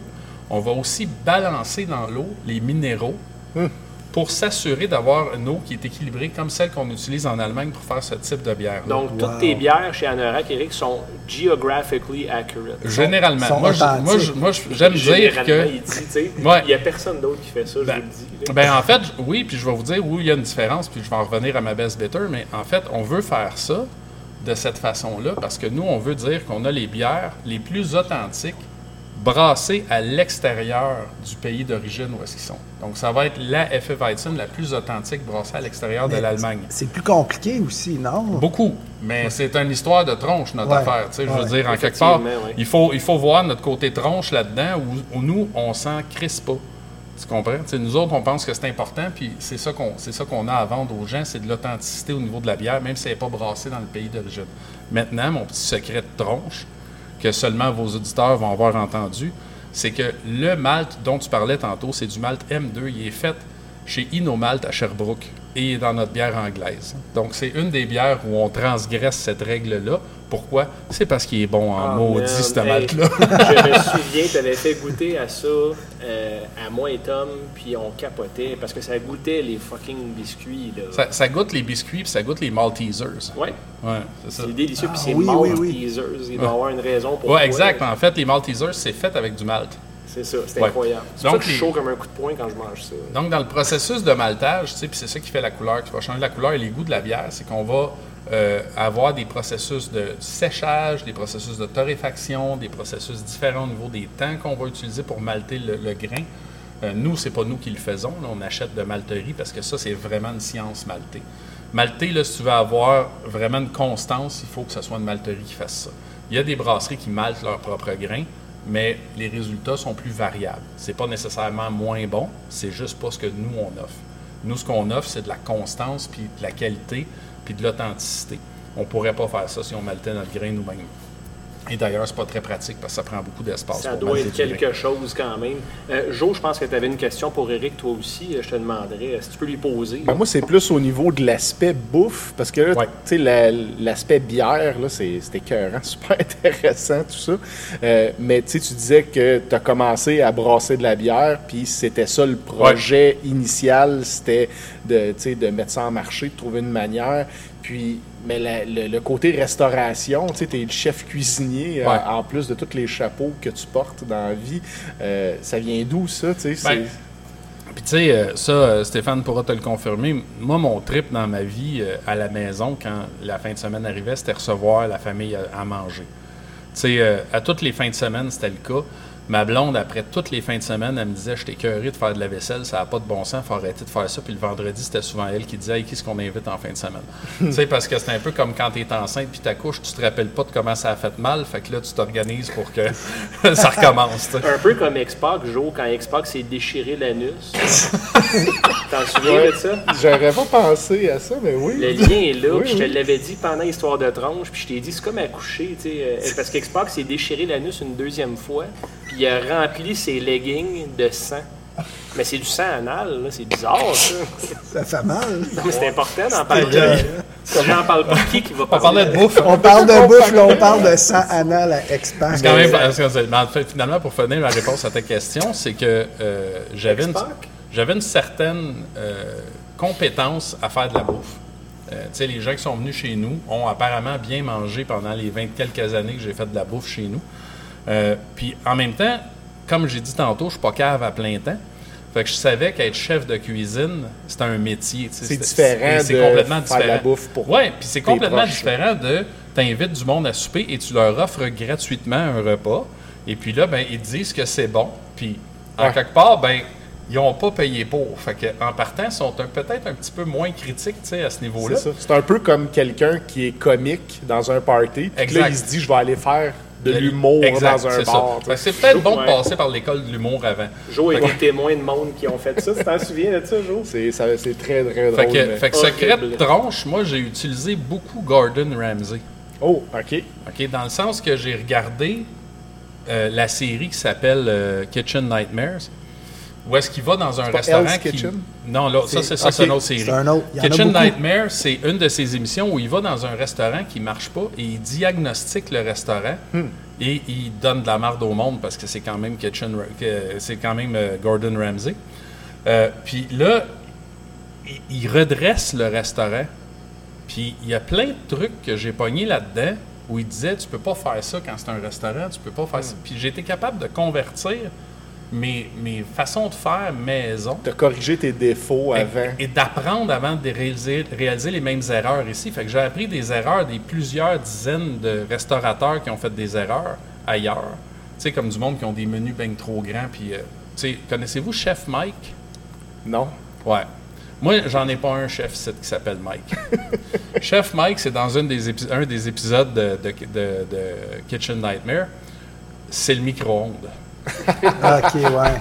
Puis tout, qu'est-ce qui s'en allait, ces tables, passait par le micro-ondes. Si, bon. C'est dégueulasse. Tu sais, ils ont une, ki- une- une cuisine qui est deux fois grosse comme la mienne, avec des équipements plus à jour que la mienne, puis toutes les Chauffer assiettes sauce, sortent, sortent du Mais micro-ondes. tu goûtes tellement à différentes. Même chez nous, j'ai un micro-ondes parce que dans ma cuisine, il y avait un trou pour un micro-ondes. Fait que j'ai mis C'est un micro-ondes. C'est un. toi qui l'as bâti. Mais pour le 10 ouais, mais pour leur vendre, tu sais, le monde aime ça, le micro-ondes. Mais oui, c'est moi qui l'ai construit, mais ça prend le trou de micro-ondes parce que le monde aime ça. Mais pour la différence de temps, le 10 minutes ou le 15 minutes d'allumer le four, là, tu goûtes la différence. Ben 100 pour Puis vrai, tu sais, moi, moi, le micro-ondes chez nous, euh, parce que ce qu'il faut aussi dire, c'est que c'est Stéphane qui a designé ma cuisine à la maison. Et y a un micro Et quand il a fait le trou du micro-ondes, ben, il manquait 4 pouces de profondeur. Fait Oh. que, euh, moi, j'ai fait comme, yes, on va, être, on va pouvoir mettre le micro-ondes ailleurs que dans la cuisine. tu sais. Mais tu sais que c'était voulu, ça. Ben, je le sais, mais c'est parce qu'on s'en était parlé, toi puis moi, mais on n'est pas supposé le dire parce que si jamais le monde chez nous entend va être ça. aussi, elle s'en Ouais. servait quand Exact. Fait que le micro-ondes, pour, pour aller au micro-ondes chez nous, faut que tu descendes les marches, tu rouvres la porte d'accès au garage, puis à, à gauche, en rentrant, il y a un petit frigo, puis il y a un micro-ondes dessus. Hey, ça enlève le goût. hein? Ça enlève le goût pas mal. Fait que- mais en fin de compte, tout ça pour vous dire que ici dans la cuisine, j'ai pas de micro-ondes. Puis pourquoi j'en ai pas? Parce que si j'en ai un, même pour le peu de choses pour lesquelles on pourrait l'utiliser de façon correcte, je le sais qu'il y a des cuisiniers qui vont l'utiliser pour faire des affaires que je voudrais pas Se sortir avec. de la du Exactement. temps, puis- Fait que là, aujourd'hui, ben, on a, ben, malgré que je vais vous dire que j'ai des cuisiniers qui sont très consciencieux et qui ne feraient pas ça présentement, mais qui sait dans deux ans d'ici, sais, quand que ça va être facile d'engager des cuisiniers parce que l'économie va être tombée Ouais. à terre. Fuck. T'as quand même, mais t'as quand même un petit côté glutton for punishment, tu sais, comme Ouais. il faut que ça soit authentique avec les grains de l'Allemagne, Ouais. pas de micro-ondes, aucun shortcut. Ben, c'est parce que moi, j'aime pas ça fourrer le monde, tu comprends-tu?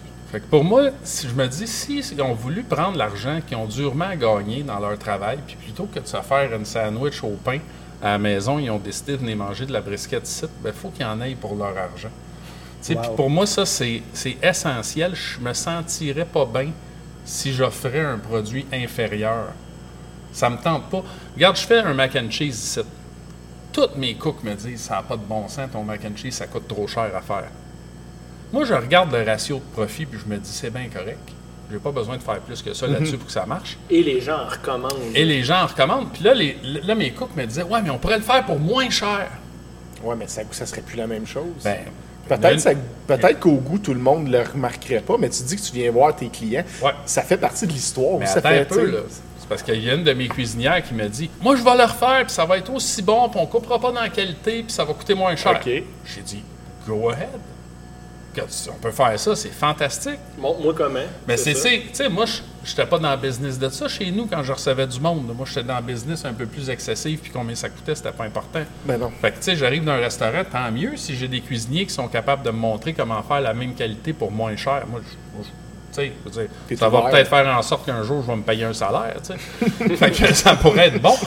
fait que, fait que, fait que ma cuisinière a fait le mac and cheese, puis à la fin, elle m'a dit, c'est un anglophone, ça a dit, I don't like the mac and cheese, keep doing yours. À le réaliser. Mais ouais. la réalité, c'est que notre mac and cheese, il est débile mental. Je confirme, je confirme. Euh, pour mon 40e, ici, euh, il y avait à peu près combien de personnes, Eric? Euh, 35? vous étiez 38, je pense. 38. Euh, Xavier est en pleine euh, poussée de croissance présentement, puis il finissait les assiettes à tout le monde. Donc, il a fini sa propre assiette.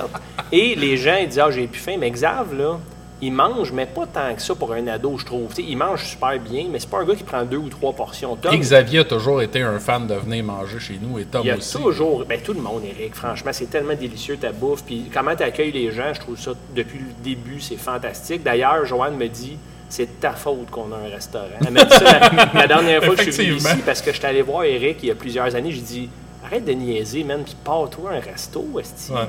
Là, ça te coûte, tu pourrais charger pour la même affaire, puis tu aurais du fun en plus, tu sais. Fait que là, elle m'a accusé de ça, puis on se parle plus depuis ce temps-là. Mais, mais Xav a fini toutes les assiettes. Il était assis là-bas, là, euh, du côté. Il semblait qu'on avait eu pas mal moins d'assiettes qui étaient revenues à la plonge ce soir. Eric, le lendemain, Xavier avait ses try-outs pour l'équipe élite de basketball. Il n'a pas dormi de la nuit. Ah non! Le ventre fini scrap, mais il a tout bouffé, puis il n'était pas capable. Il dit c'était tellement bon, je voulais goûter à tout, et je capotais à chaque bouchée. Fait que j'ai eu une nuit blanche. Il s'est levé le matin mal au ventre, il a bu un espresso, il a chié de l'eau.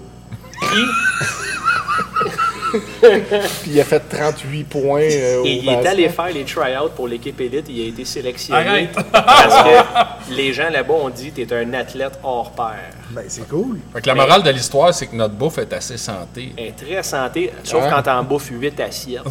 Éric, on a parlé de toutes tes passions, de la genèse de ton brewpub, euh, de ce que tu as fait dans le fond pour différencier Anorak de toutes les autres places. Puis tu as dit d'emblée, je suis une tronche. J'ai nommé mon restaurant Tronche Brewpub, littéralement ou presque. Absolument. Parle-moi donc de ton ou tes expériences avec les films d'horreur, les jeux vidéo ou la lutte. Ça, je suis vraiment curieux parce que je t'avoue que tu le sais que j'en ai déjà fait, puis Joe aussi en fait. Ouais. Mais on n'a jamais parlé de ça ensemble. Parle-moi un peu de ton expérience ou tes expériences avec l'un des trois sujets, ou les trois, si le cœur t'en dit. Ben moi, la lutte, euh, la lutte, j'ai toujours trouvé ça drôle. Sais, parce que il n'y a, pas beaucoup de sports, ben surtout dans, si on parle dans les années 70-80 où, où j'étais encore un petit veau, euh, il n'y a pas beaucoup de sports qui est aussi divertissant que la lutte. Puis tu sais, c'est vraiment un divertissement parce que même à mon âge, des fois, quand j'avais peut-être 9-10 ans, puis je regardais ça, j'avais de la difficulté à croire que c'était vrai. Puis, euh, puis, puis depuis ce temps-là, j'ai autant de difficulté à, avoir- à croire que c'est vrai, mais j'ai quand même jamais confirmé que c'était vrai ou pas. Parce que tout le monde qui fait de la lutte va jamais te dire non, c'est stagé. Tu sais, c'est- ça arrive pas ces affaires-là. Aujourd'hui, Aujourd'hui, plus, ça s'appelle le kayfabe. Ce que tu décris là, le kayfabe, c'est ne jamais briser le code sacré de la lutte. Quand tu termines tes matchs, il faut que tu restes dans ton personnage. Ouais. Il faut que tu convainques. Parce que c'est ça qui vend des billets.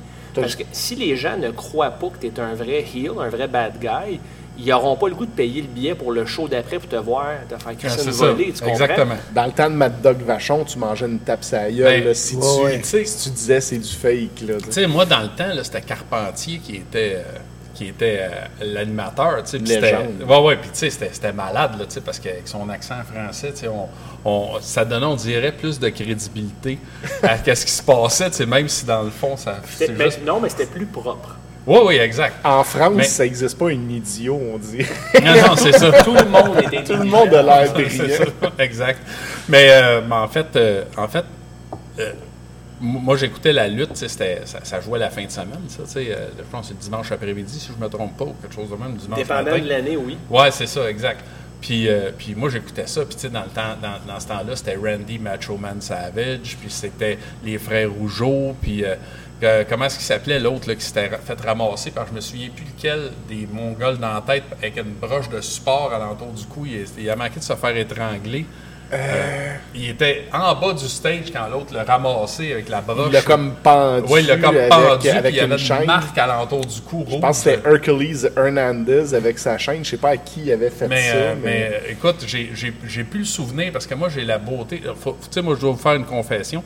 Euh, quand les gars sont arrivés tout à l'heure, ils se sont tous présentés, puis je leur ai demandé leur nom avant de commencer, puis je les ai écrits sur ma feuille pour être sûr de ne pas les oublier. tu. Fait que, fait que la mémoire des noms, s'il y a une affaire que je suis assez incompétent, c'est pas mal ça.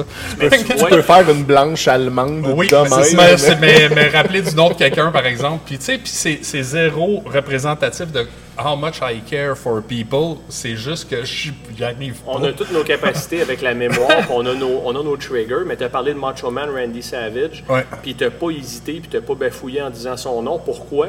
Parce que ce personnage-là transcendait la lutte, Absolument. un icône de culture populaire, Macho Man, puis n'importe qui.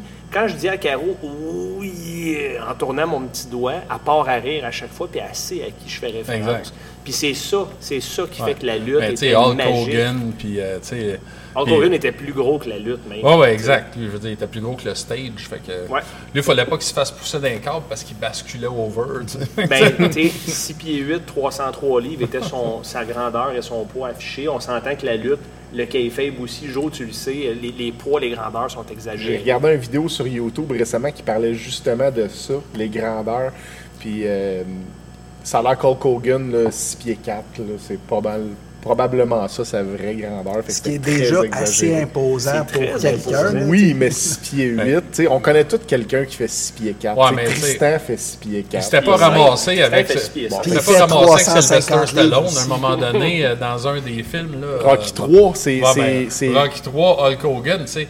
Sylvester Stallone, il mesure à peu près 5 pieds 6. 5 pieds six, Des 5 talons pieds hauts, tu sais. Fait que c'est sûr que l'autre, il a l'air d'un géant à côté, Puis là, tu sais, tu connais en plus le cinéma, tu fais une petite Ben contre-plongée, là, Ouais. puis là, 6 pieds 8. Tu sais, c'est comme tout le euh, monde capote sur Arnold Schwarzenegger parce que, tu sais, dans Conan the Barbarian, c'est un géant, tu sais, parce qu'un barbare, c'est un géant.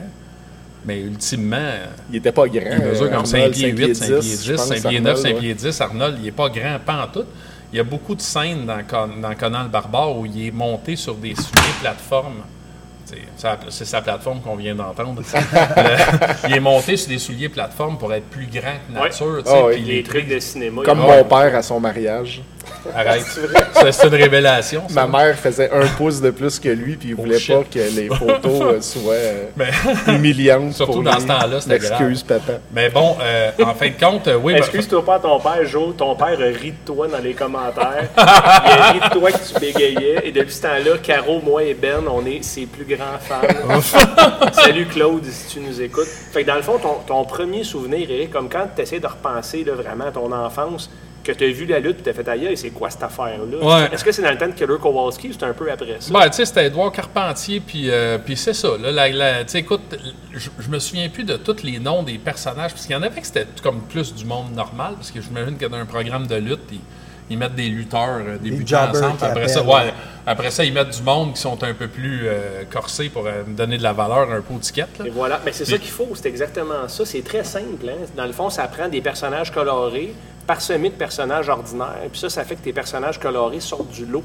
Ouais, c'est ça. Un art qui se perd avec Mais tu sais, euh, moi, je me souviens, euh, des fois, euh, on, on- on a une tarte chez Anorak qui vient de ma tante Fauvette, puis euh, un de mes cousins avec qui j'ai passé beaucoup de temps, c'était son fils, euh, Martin, puis, puis on était dans le salon, puis on écoutait la lutte, puis des fois, à un moment donné, lui, il partait en peur, puis il me sautait dessus, puis il me faisait une prise de lutte, puis tu sais, c'était plus que juste regarder de la TV, regarder la lutte, tu sais, c'était... Une expérience. C'était aussi essayer de faire ce que les gars dans la TV ils faisaient, tu sais, ça, en essayant de pas se faire mal aussi, puis jusqu'à temps que Fauvette a crié en arrière « Là, les jeunes, arrêtez! Là, tu sais, parce que avant de vous faire mal, tu sais, fait que... Arrêtez, un jour, Arrêtez de vous tirer à la lutte. Bon, ça, là, ça vient du le, le père au beau-père à Joe. Ouais. C'est ça? Fait le que mon père au- beau grand-père. Son, mais il était pas très beau, par contre, M. Théoré, mais il habitait en bas. Puis Joe et moi, on était deux adolescents obèses, blancs, gras, pas confiants, puis pas habiles. Fait qu'on se faisait des souplex, mais on tombait tout croche. C'était un, logement pas isolé. là. On faisait shaker le luminaire en bas au point qu'il avait peur qu'il tombe sa tête. Là, il appelait, puis il disait Arrêtez de vous tirer à la lutte. On le dit encore. aujourd'hui. c'est bon, Il ça. est mort dans l'année Fait que ça, Ben, c'est ça. clairement de notre faute qu'il est mort. euh. Je repose Ben, en paix. vous êtes un facteur contribuant, comme on dit dans les accidents Ouais, d'aviation. euh, on l'appelait le vieux. Facteur contribuant. On l'appelait le vieux Théocte. Théocrite aussi, entendu Théocrite. Théocrite. Ah, ça fait longtemps que j'ai Ouais, pas entendu voilà. ça. Puis ton expérience avec les films d'horreur à ce moment-là? Ben, moi, mon expérience avec les films d'horreur, c'est que je suis un petit peu momoune quand ça vient aux films d'horreur. Encore aujourd'hui? Ouais. Incroyable. Ça veut J'étais- dire que tu as l'imagination très fertile. Ouais, je trippe pas tant film d'horreur. Puis euh, moi, en fait, le film d'horreur qui m'a vraiment terrorisé, c'est Carrie. Oh, Oui, un surtout la classique. scène de la fin. là. Ah ouais, ça, ça, moi, Mais glacer le sang. j'en ai pas dormi. Puis après ça, l'autre, c'était Sally. Sally. Ouais. Ça, ça, ça, C'est quoi? C'est- Écoute, là, je me- tout ce que je me souviens, puis tu sais, c'est une mémoire de, de, de- une mémoire de, de, de, de- de perturbation mentale, là, plus que d'autres choses. C'est Ça m'arrive tout le temps avec le porn, ça. Ouais, ouais, c'est- exact. Ouais, mais arrête de faire des search Mais- louches, Stéphane. il y avait toujours une- à moi. Il y avait toujours une voix qui disait Salut. Non, c'était traduit en français, fait que c'était probablement très mauvais. Fait que- mais, mais c'était des films d'horreur. Moi, avoir peur, tu sais, comme me faire faire le saut, je trippe pas. Non. Tu sais, c'est- puis, puis je suis un gars qui fait un petit peu d'anxiété dans la vie. Tu sais, tu disais tantôt que j'ai une résistance au stress, c'est vrai, mais le stress et l'anxiété, c'est pas la même affaire. Le stress, c'est qu'est-ce que tu ressens quand tu n'es pas en train de faire ce que tu es supposé d'être après faire, puis tu sais que tu n'es pas en train de faire ce que tu es supposé d'être après faire. C'est très, C'est bien c'est dit, ça. très cortex cérébral, cette partie-là. Alors que l'anxiété, c'est très cerveau reptilien. C'est l'instinct de survie. C'est ce que flight. tu sens Ouais. quand tu vois un ours en avant de toi. Ouais. Hein? Fait que, comme il disait qu'il y avait un, un alerte là, pour les ours, euh, je suis pas trop dans le nord euh, de quelle province, là. Puis il disait qu'il y avait des ours noirs puis des, des grizzlies. OK. Puis euh, il disait au monde, c'est pour être sûr de faire peur aux ours, promenez-vous avec une petite clochette sur votre vêtement, fait comme ça, ça va faire du bruit, puis ça va les éloigner. Puis il disait, si jamais vous voyez des défécations d'ours, ben s'il y a des baies dedans, tu sais, des, des, des fraises ou des affaires de même, c'est un ours noir. Puis s'il y a des clochettes, c'est un grizzly. Mais bon, fait que j'imagine, c'est l'anxiété, c'est l'affaire que tu sens quand t'as le grizzly en avant de toi. Puis, euh, puis, puis c'est ça, j'étais un gars très anxieux. Fait que quand il arrive des, des, des peurs dans des films d'horreur, ça, ça, je me sens pas bien. Tu sais, cette peur-là va faire lever mon anxiété. Fait que j'ai jamais été vraiment un adepte de films d'horreur. Celui- Puis en même temps, c'est souvent ça que le monde aime des films d'horreur, c'est de, de réussir à créer ce sentiment de malaise. Ouais, ben moi, ce sentiment de malaise-là, c'est vraiment un malaise. C'est pas. ça Ça pas lève- de fun. là. Ça- Non. comme toi, dans le fond, ça trigger pas de l'adrénaline. Exact. Ça Moi, ça- trigger l'inconfort. Exactement. Mais là, il n'y a pas de fun. Et il y a un des films que j'avais vu, que je me souviens d'un film d'horreur d'Halloween, en fait, qui était, je pense, un, fr- un Friday the 13, je suis pas mal sûr. C'était celui de Silver Shamrock. Ça, c'est Halloween, Halloween. 3. Halloween 3. 3, ok, c'est ça. Avec les masques. Ouais, avec les masques, il Witch. sortait des, il sortait des serpents de là-dedans. Ben ça, Eric, c'est le seul Halloween qui n'avait pas de Michael Myers dedans OK? et qui a été détruit par la communauté, de, ben, en fait, par les, même par les critiques dans le temps. Ils ont haï ce film-là parce que Michael Myers n'était pas dedans.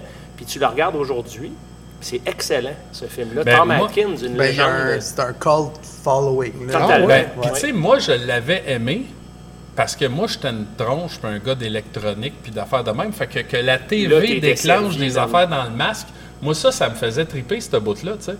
Fait que j'ai pas été un grand fan de films d'horreur, mais celui-là, je pourrais dire que c'est probablement mon préféré de l'histoire, puis je l'ai jamais re-regardé après. Probablement que ça a mal vieilli, comme tous les films d'horreur, généralement. Mais, mais tu sais, Oh, c'est pas vrai, ça. Non? Oh, Ben- non, non, non, non. non. ben, tu sais, je le sais pas. Tu sais, comme Il y en a j'en regarde pas beaucoup, C'est ça qui arrive. Puis tu sais, l'autre truc avec les films d'horreur, c'est que je trouve ça tough dire mal vieilli parce qu'il faut que tu prennes les choses dans leur contexte. Absolument. Pour l'année que le film a été présenté, c'est pour ça que la, la génération 80-90, il y avait un mood, il y avait Ouais. une énergie qui était unique, qui était palpable dans les films d'horreur des années 80. Puis c'est pour ça que c'est le fun à revisiter. Puis euh, si tu le regardes avec les yeux d'aujourd'hui, ça se peut que tu le feels pas. Tu as raison en ce sens. Mais quand tu te mets dans le temps la contre-culture des films d'horreur des années 80, on en parlait, Ben, à notre épisode ensemble il y a deux semaines. C'est une époque qui va jamais être répliquée parce que c'était des pionniers de l'horreur qui se battaient contre le MPA, le Movie euh, Picture Association of, euh, Association of America, qui censurait, qui charcutait les films. Puis ils se battaient pour amener leurs films au grand écran. Il y a des gens comme Sam Raimi, qui a produit le dernier Doctor Strange. Ils ont réussi à passer outre les films niches euh, qui font pas d'argent, qui ont pris hey, deux ans à filmer ce film-là, Evil Dead. Sam Raimi pensait qu'il allait mourir. Il dormait dans la cabane pour vrai. Là. Tom Savini, Greg Nicotero, Voilà. c'est tous des gens qui ont vraiment. Mais puis, tu sais, puis au-delà, épais. de, au-delà du fait qu'il essayait de passer par-dessus la MPAA, il y a aussi qu'il était en train de créer un style. C'est Parce ça. que ça, ça c'est l'affaire que, C'est le punk rock du cinéma, les années 80. Yeah. Ouais, puis tu sais, aujourd'hui, on va regarder beaucoup de séries télévisées, mais avant 2000, là, des séries télévisées de valeur, il n'y en avait pas tant que Horrible, ça. là. horrible. Et c'est devenu fort après 24, puis une couple d'autres séries comme ça qui se sont enchaînées. Lost, Prison Break, Lost. C'est l'évolution. Moi, Lost, Lost, ça a été euh, un point tournant. Puis Breaking Bad après. Breaking Break- Bad, ça m'a fait quasiment abandonner le cinéma. Puis j'étais un grand cinéphile. Ouais. Joe, Joe c'est un fan de films d'auteur à la base. Un gars qui aime le cinéma marginal. Qui, Ben, Breaking Bad, c'est ça comme Breaking série. Bad, c'était la perfection. Et Joe a un quote des gars par rapport à Breaking Bad que j'ai trouvé écœurant, que j'ai j'ai volé et que je dis pas que ça vient de lui. Il a dit chacun des personnages dans Breaking Bad pourrait avoir sa propre série. 100%, puis c'est pour ça qu'ils ont fait le spin-off Better Call Saul après. Que les gens, aujourd'hui, j'ai lu un article qui disait que Better Call Saul est possiblement the best TV show of all time. Moi, j'ai pas écouté. ah, Ben, moi, je l'ai bon. pas écouté non plus. Euh, et je, je me promets de l'écouter parce qu'il y a trop de personnes qui m'en ont parlé dans les dernières semaines. Puis ce qui est le fun avec le streaming aujourd'hui, c'est qu'on peut retourner voir ces affaires-là après. Tu n'as pas besoin d'être là à 8 heures le jeudi soir pour pouvoir Tu peux l'écouter. t'en débarrasser en une semaine et demie. Exactement, c'est ça. date. Ou, ou vraiment te faire une shot, là, tu sais, comme un overdose en une semaine et demie, tu sais, ta passe. Mais tu sais, tu parles de Breaking Bad. Breaking Bad, c'est une série. Là, c'est le réalisateur Éric Saint-Martin qui parle. Breaking Bad, c'est une série qui va être utilisée dans les 100 prochaines années pour enseigner la scénarisation Ah à ouais, l'école du cinéma. Ça, c'est garanti. Parce que moi, ce que j'aime des séries comparativement, on, on wonder un peu là, par rapport à notre sujet principal, mais, C'est bien correct. mais euh, ce que j'aime des séries par rapport au cinéma, c'est que tu as le temps d'installer les personnages. Sais, au cinéma, tu as comme 10-15 minutes dans le début du film, puis si tu les as pas installés dans ce 10-15 minutes-là, ben l'heure et demie qui va suivre, elle risque de pas être tant le fun. Elle va être Mais- moins enivrante, effectivement. Puis quand c'est comme tu dis, tu as, comme une fenêtre de 10 minutes d'exposition. Exact. Tandis que dans les séries télé, tu as des fois trois épisodes. Exact. Puis pendant que tu installes tes personnages dans ton film, faut aussi que tu accroches ton auditeur. C'est très complexe Parce que tu faire peux ça. le perdre. Il y a beaucoup de séries que je me suis pas rendu à quatrième épisode. Ouais, mais même dans un film, imagine, tu as 10 minutes pour accrocher, pour, pour présenter tes personnages, mais tu as aussi 10 minutes pour accrocher l'auditeur pour qu'il n'ait pas envie de finalement pas regarder le film ou de quitter le cinéma. Puis tu sais. souvent, ce qui arrive, c'est qu'ils vont sauter à un stéréotype, comme le humor relief, l'ami drôle, le- Exact. la fille niaiseuse, parce que c'est vite fait, bien fait, puis let's go, on a une heure et demie. Ils c'est sont, ça. en, sont en terrain C'est Ouais. confortable, exact. Mais quand tu prends une série comme Breaking Bad, moi, quand j'ai analysé cette série-là en la regardant, parce que je peux pas faire autrement quand je regarde une série, d'analyser comment est-ce qu'elle est construite aussi, tu sais, ça fait partie de mon... mon- mon- de Des- mon- C'est comme des formations professionnelles. Oui, exact, de mon espèce de, de- de- d'automatisme euh, acquis. Euh, ben Breaking Bad, cette série-là, est entièrement écrite où tu vois la série à travers Walter White. Ce qui est vraiment compliqué à faire. Tu deviens Walter White quand tu écoutes la série. Tu n'es pas un observateur de Walter White, tu deviens Walter White. Quand Walter White est stressé, t'es stressé. Quand Walter White sait pas quoi faire, tu sais pas ce que tu ferais. Tu sais, c'est- c'est tout est fait pour que tu deviennes Walter White dans cette série-là. Et avoir réussi à faire ça avec le nombre de saisons qu'ils ont fait d'un bout à l'autre, là, C'était bon tout le long. ah, écoute, moi, là, c'est, tiens, c'est Ouais, les c'est fou, hein, totalement c'est- vrai. Puis c'est c'est vrai, tu me dis ça, puis ça me fait penser que c'est vrai parce que jusqu'à la dernière saison, quasiment, tu le trouves hot, Walter White. Ouais. Puis tant que Walter White commence pas à filer comme de la merde un peu, Ouais. tant qu'il commence pas à réaliser que il s'est perdu dans Ouais. tout ça, puis qu'il le fait plus pour les bonnes raisons, on dirait que c'est là que tu le réalises en même temps que lui, Ouais, quasiment, que finalement, tu cheers pour le bad guy depuis un méchant Depuis bout. Puis là, c'est ton choc des valeurs qui devient. Tu sais, moi, Ouais. ma belle-mère n'a pas été capable de continuer de l'écouter. C'est malaisant. C'était trop plus. conflictuel avec ses valeurs fondamentales. Fait que elle pouvait pas devenir ce personnage-là pour regarder cette affaire-là. Elle avait de la misère avec ça, tu sais. C'est tellement Fait- vrai ce que tu dis parce que moi, ça m'a pris un bout d'em- avant d'embarquer dans Breaking Bad. J'ai essayé les deux, trois premiers épisodes. Puis c'est déprimant, là. Ah, t'as le cancer, ta femme te respecte pas, ton enfant job. est handicapé, une tes job de étudiants, tu sais, ils Tu vis à Albuquerque, des gros, Mexico. des gros junkies. Je regardais ça, puis j'étais comme, mais ah, c'est bien déprimant. Puis mon frère m'avait dit, ah, écoute ça, c'est écœurant. Moi, j'ai traduit écœurant comme vraiment drôle dans ma tête sans savoir c'est quoi. Je dis, j'écouterai pas ça. Ça me donne le goût de me coller une balle.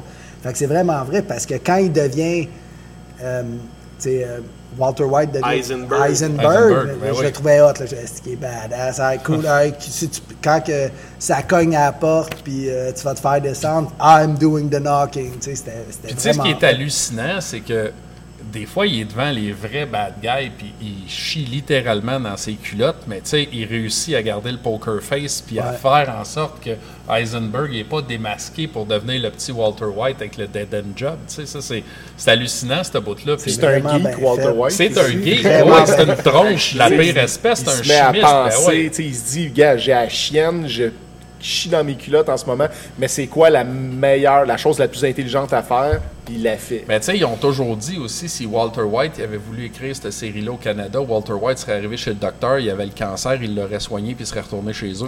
Deux, épisodes. Deux épisodes, c'est mort, on s'en Ça retourne à la maison. Ben, Mais ça là, serait comme- en fait quatre saisons, puis elle serait encore dans la salle d'attente.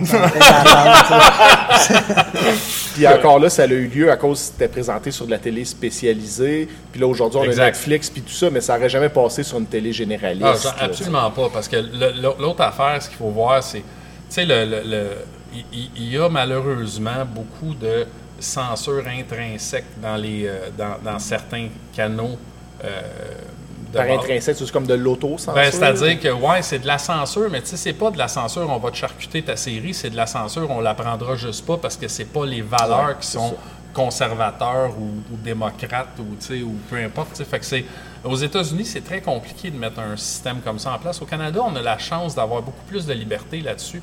Euh, tu sais, une émission euh, qui, qui dure depuis très longtemps à Radio-Canada, euh, qui est l'émission de Tout le monde en parle le dimanche soir.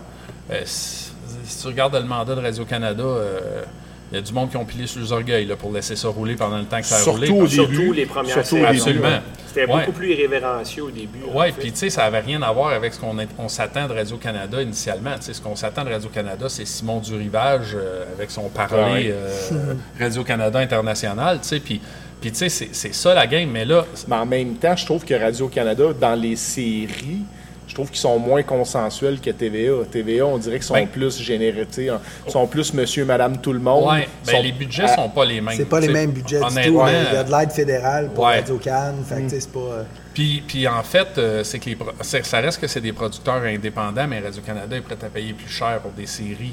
Puis sont prêts à pas. Ben, dans le temps, ils étaient prêts à pas viser la cote d'écoute. là, C'est de moins en moins vrai. Ouais, Aujourd'hui, tu sais, la plug rapidement. Oh, oui, absolument. Euh, mais tu sais, une série comme, je sais pas si tu as écouté Série Noire, je sais pas si ça dit de quoi? Ouais. Mais tu sais, c'est de quoi qui a pas pogné au code d'écoute, mais tu sais, c'est tellement.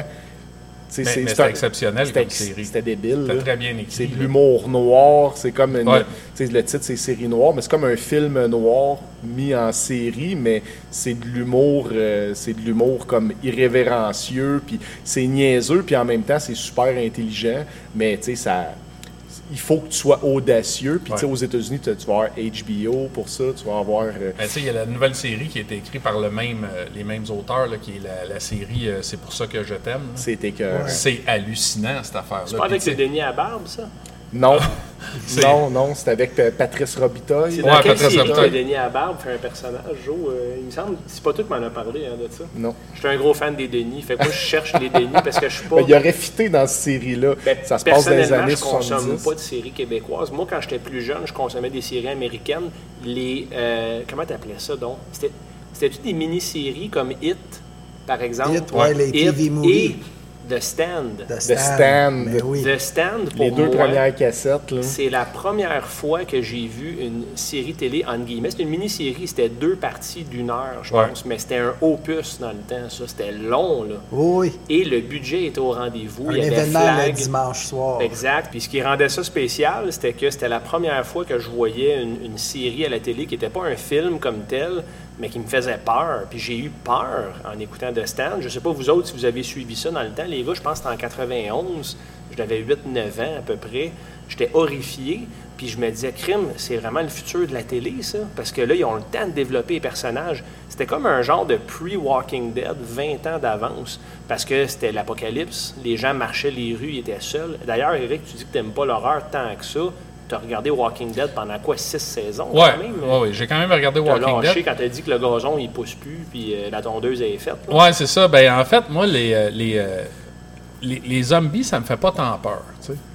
Puis, euh, puis il y avait pas On en côtoie au quotidien. Mais puis il n'y avait pas tant de bouts où tu faisais le saut non plus dans Walking Dead. C'était beaucoup plus une, une série d'horreur à scénario. Tu sais, Ben oui. comme comment on essaye de s'en sortir. Puis comment. Fait que pour moi, ça, c'était. Pour moi, c'était comme. Les. Les, le- le- le- les zombies, c'était comme le. C'était un C'était accessoire. comme le prétexte. Ouais, la Mais toile de fond. C'était la les toile de zombies, fond, ouais. mais tu sais, bref, l'histoire, c'est c'est la fin du monde. Comment on s'en sort? Tu sais, c'est ça la, la Le patente. c'était ça aussi. Ouais. C'est ça, c'est pour ça que j'aimais ça autant. Puis Walking Dead, ben, ils ont fait ça, mais ça. Là, je pense que c'est la finale cet été. là. Ça Ça, a continué, ça, cette Ben, affaire-là? oui, parce que c'était payant. Que Ben, moi aussi, j'ai décroché. Tu dis quand que. Tout, c'est quand tu as remarqué que les, les gazons commençaient à être euh, bien Ben, coupés. à un moment donné aussi, il y a eu toute la portion où est-ce que le CDC dit finalement, ben, tu sais, vous êtes pas. Tout le monde porte le gène, mais là, c'est quand tu te fais mordre par un autre, puis là. Puis là, il y avait comme pas de bout à. On s'en sort comment? Où qu'on s'en va, en fait. Tu sais, combien de temps qu'on va se battre? J'ai décroché dans Lost aussi. Ah oui? Ben, la dernière, moi, la dernière saison, quand j'ai appris que c'était la dernière saison, puis là, j'étais rendu à la mi-saison, puis là, j'ai compris que il reste ben trop d'énigmes, puis ils n'ont pas assez de temps pour répondre Exact. à tout. Ils vont donc, botcher. donc, ils vont botcher. Exact. Puis là, comme de fait, c'est comme genre. deux, euh, c'était un. Ben. Saison j'ai décroché, et ceci dit, je l'ai tout écouté. Ah, mais moi aussi, Dans je le suis pas sens que je l'ai écouté décroché. Oui, oui. Tu sais, c'était comme, savais, c'est pas vrai que je me rendrai pas au bout, même si c'est rendu plat. J'ai déjà donné tout ce temps-là. C'est ça, tu sais, rendu là, c'était comme l'acharnement thérapeutique, Non, mon affaire. Ça s'appelle un, un sunk cost fallacy. j'ai déjà investi du temps, j'ai pas le choix de finir. Sinon, le temps que j'ai investi vaut plus rien. Mais là, tu te rends compte à la fin que tu te sens comme une marde. c'est ça, exact. Mais moi, avec Walking Dead, c'est euh, un moment donné, il jump dans le temps, Rick, il disparaît, il se fait kidnapper. Ah mon dieu, je me suis pas rendu là. Je pense que c'est saison T'as 6. rien manqué, Eric. Ah Puis non, non, plus tard que ça, 8, il s'est 9, passé là. des Ouais. affaires cool qui m'ont gardé jusque-là. là, le, perso- le nouveau personnage méchant, il m'a ramené un peu. Euh, mais ça faisait un bout que je trouvais que ça s'étirait un peu. Mais un moment donné, il, il ramène plein de nouveaux personnages d'un coup. Il décide de jumper comme six mois dans le temps. Puis Rick, il est plus là. Ah, Puis là, tout plus d'un que coup. six mois, la- la- le petit bébé s'est rendu une fillette de genre. ans, Ouais, exactement. là. Fait qu'il il jump plusieurs années. Puis là, tous les personnages sont rendus léchés, sont rendus beaux, Sont bronzés, sont propres. Là, je dis, crime, tu vis dans un monde post-apocalyptique, Daryl, il est mais propre. tout le monde est rasé, tout le monde a une belle coupe de cheveux. Genre, là, là j'ai fait comme Ouais, ah, puis tu sais, comme tu trouves là. ta bouffe où, là, tu sais, parce qu'à un moment donné, il vient un temps où ce que quand tu rentres dans le dépanneur que personne n'y était allé, euh, Oh, il- ce qui est là est quand même passé date, puis tu vas être malade, quelque chose de rare. Peut-être tu d'en peux trouver des vieilles cannes, mais à un moment donné, Ben, tout le tu monde les a pognées, ben ouais, là, les vieilles ça. cannes. là. Tu sais, c'est- c'est- Moi, je pense que, tu sais, Walking Dead, ça a été ça. Moi, j'ai décroché le rendu là à peu près là, dans cette, dans cette partie-là. Puis... Mais, mais j'ai beaucoup apprécié les premières saisons. Tu sais, la, la résilience, puis le, le- le- on va se battre, puis on va en venir à bout, puis jusqu'à temps qu'ils trouvent ça. J'ai vraiment aimé ça, ce bout C'est rempli de bonnes idées. Là. Tu sais, Ouais. juste. euh, Ben, la prémisse était débile. L'Asiatique, C'est le gars de- comment qui a il fait des s'appelle? Green Mile qui a fait Glenn. ça, je pense. Glenn, Glenn, un moment donné, il prend un, zo- un zombie, il arrache un os, puis il utilise l'os pour se défendre. Il y a plein de détails de même Ouais. que ah, c'est cool. Puis là, Pour Ben et moi, ça, là, c'est du bonbon. Ouais. grâce à ça, ah, OK, je te donne encore trois autres saisons. Ouais.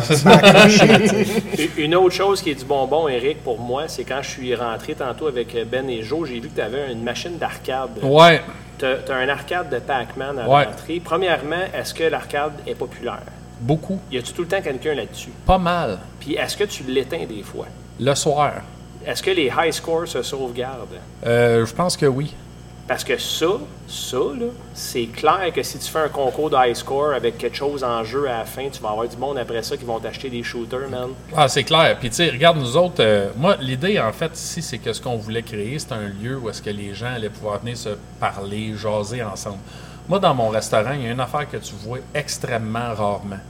Puis c'est du monde sur leur cellulaire. Ah, c'est cool, ça. Puis c'est pas parce qu'on les force, mais pour vous dire, dans notre plan d'affaires, ça fait partie de la mission de l'entreprise.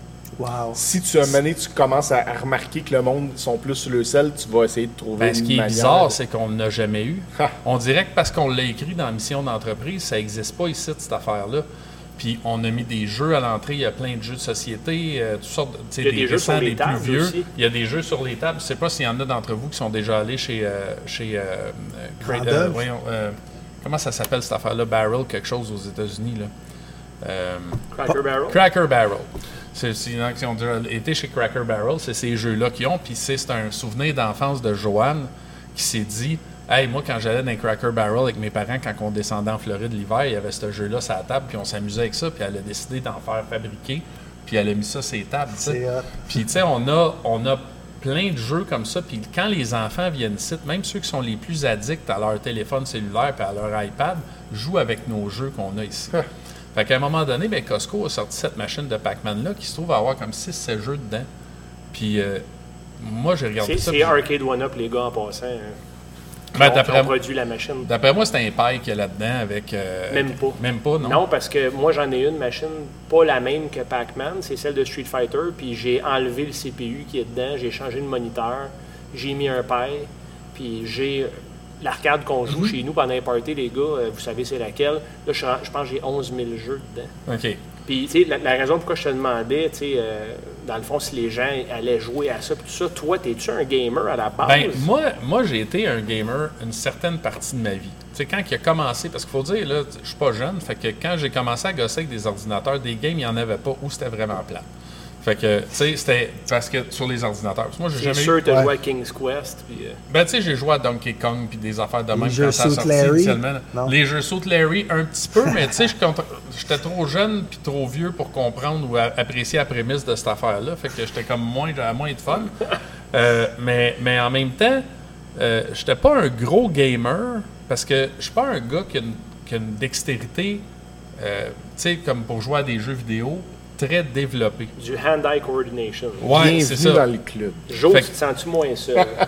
Fait que pour moi, tu sais, euh, euh, même euh, encore aujourd'hui, Pac-Man, qui est notre machine qu'on a en avant, c'est un défi. Là, tu sais. j'ai, j'ai du fun, mais c'est un défi. Je joue une game puis je m'attends parce que j'ai, je finis par avoir moins de fun. bon. Parce que je me trouve pas bon, c'est ça. Puis comme je suis habitué de performer un peu, ben j'aime moins ça. Ça fait mal Mais- à mon ego, euh, je joue plus. mais mais tu sais, quand on a choisi de mettre cette machine-là là, c'est parce qu'elle elle était sortie, puis là, un moment donné, mon associé me dit Hey, t'as-tu usé une machine à Pac-Man Hey, ça prend ça Je dis, On- ça prend ça. Parce que moi, mon but, c'est qu'on a une mezzanine ici, puis un jour, j'aimerais ça d'en avoir l'été, surtout 7-8 en haut. Wow. Différent. Wow. Pour créer un genre de lounge au deuxième étage, pour que le monde aille en haut, prendre une bière, euh, prendre du vin euh, ou un cocktail, puis jaser ensemble avec du monde qui joue aux jeux vidéo alentour d'eux autres, puis tu sais, peut-être avoir des tables de jeux sur table aussi, tu sais. Pour les enfants aussi, tu sais, des fois Ouais. au resto, ce qui, ce qui tue l'expérience du parent, c'est l'enfant qui, clair. Ben, qui moi, commence à être tanné. Ce qui est They ruin fascinant everything. avec Pac-Man, c'est que Pac-Man, ça transcende les générations. Tu sais, j'ai autant des jeunes qui vont jouer là-dessus puis ils se tannent pas. Tu sais, c'est pas comme « Ah ouais, c'est poche, les graphiques sont pas beaux ». Ils jouent parce que c'est... c'est- Ils se posent même pas la question. Non, parce que le jeu, il est le fun. est bon, Exact. Puis ils vont jouer les enfants. Puis d'autres fois, ben, j'ai des parents que autres sont plus gênés. Ces enfants, eux autres, ils vont juste là puis ils vont aller jouer avec. Et, et avant-hier, j'ai euh, deux personnes qui sont rentrées. Puis la, la personne a dit Ah ouais, vous avez un jeu de Pac-Man Elle dit Là, ça, ça me parle. Puis la fille, elle avait peut-être euh, comme 45 ans, quelque chose de semblable à ça. Puis là, j'espère que je la massacre pas trop si jamais elle écoute votre émission. Parce que je sais pas, mais elle avait à peu près autant de 25 40 et 45 ans. Ouais, c'est ça. je vais chez Liard. Deux Fait que- king size. Fait que là, elle, elle- elle dit Ah ouais, elle dit On peut jouer Je dis Ben oui, certains jouer. Là, elle regarde, elle dit Met Comment ça marche Où c'est qu'on met l'argent? Je T'en mets pas, c'est gratis. gratuit. Ah, c'est gratis Là, elle était devenue un fan instantané Over the d'Anorak oui. en passant en porte et en voyant la machine de Pac-Man en rentrant. tu sais. Fait que c'était- c'est magique, cette machine-là. Ça, ça sert régulièrement, puis le monde tripe au bout. C'est une valeur ajoutée à l'expérience client. Ben, je pense que oui. Hey, L'autre jour, la semaine passée, j'ai une cliente qui m'a envoyé un message parce qu'ils peuvent faire des réservations en ligne, puis ils demandent à être en bas. Mais nous autres, quand c'est un gros groupe, on préfère les mettre en haut, un, parce qu'on peut s'en occuper un peu plus intimement qu'à travers les autres tables. ça, ça, ça, ça- garde la salle à manger un peu mieux organisée que quand on colle toutes les tables ensemble. tu sais. Fait que j'ai dit, ben, d'habitude, les, les groupes, comme de votre grosseur de groupe, on les met en haut. Elle dit, oui, mais elle dit, parce qu'on va avoir trois enfants avec nous autres, puis ils aiment beaucoup votre machine à Pac-Man. Fait que là, elle dit, je veux pas passer mon temps dans les escaliers checker, à, ouais. à descendre pour venir. Ben, j'ai dit, si on est pogné pour vous mettre en haut, je vais vous monter la machine en haut. Là, la madame était comme, wow, ben merci! J'ai- une suggestion pour toi en lien avec les machines. Là. Depuis tantôt qu'on parle, puis je cogite à ça. Aimerais-tu ça qu'on fasse un tournoi de Street Fighter ah, ici? 100 Collaboration Anorak et Histoire Ben de oui. Tronche. On pourrait se faire une belle publicité pour ça. Puis euh, il pourrait avoir des prix de présence. Puis euh, on pourrait, je pense que je- juste avec notre auditoire, les gars, on pourrait se ramasser un popé line-up de monde. Qui Ah fait- oui. Puis je pourrais monter une braquette de tournoi qu'on pourrait mettre sur les écrans. Euh, J'ai vu cette expérience-là à Arcade Montréal, euh, Arcade MTL, qu'on doit dire. Euh, au fil du temps, ils en font plus, évidemment, avec la COVID, mais ils ont recommencé récemment, puis ça remplit le bar Ah ouais. complètement. Si ça te tente, Eric, là, je lance l'idée comme Ben, écoute, ça.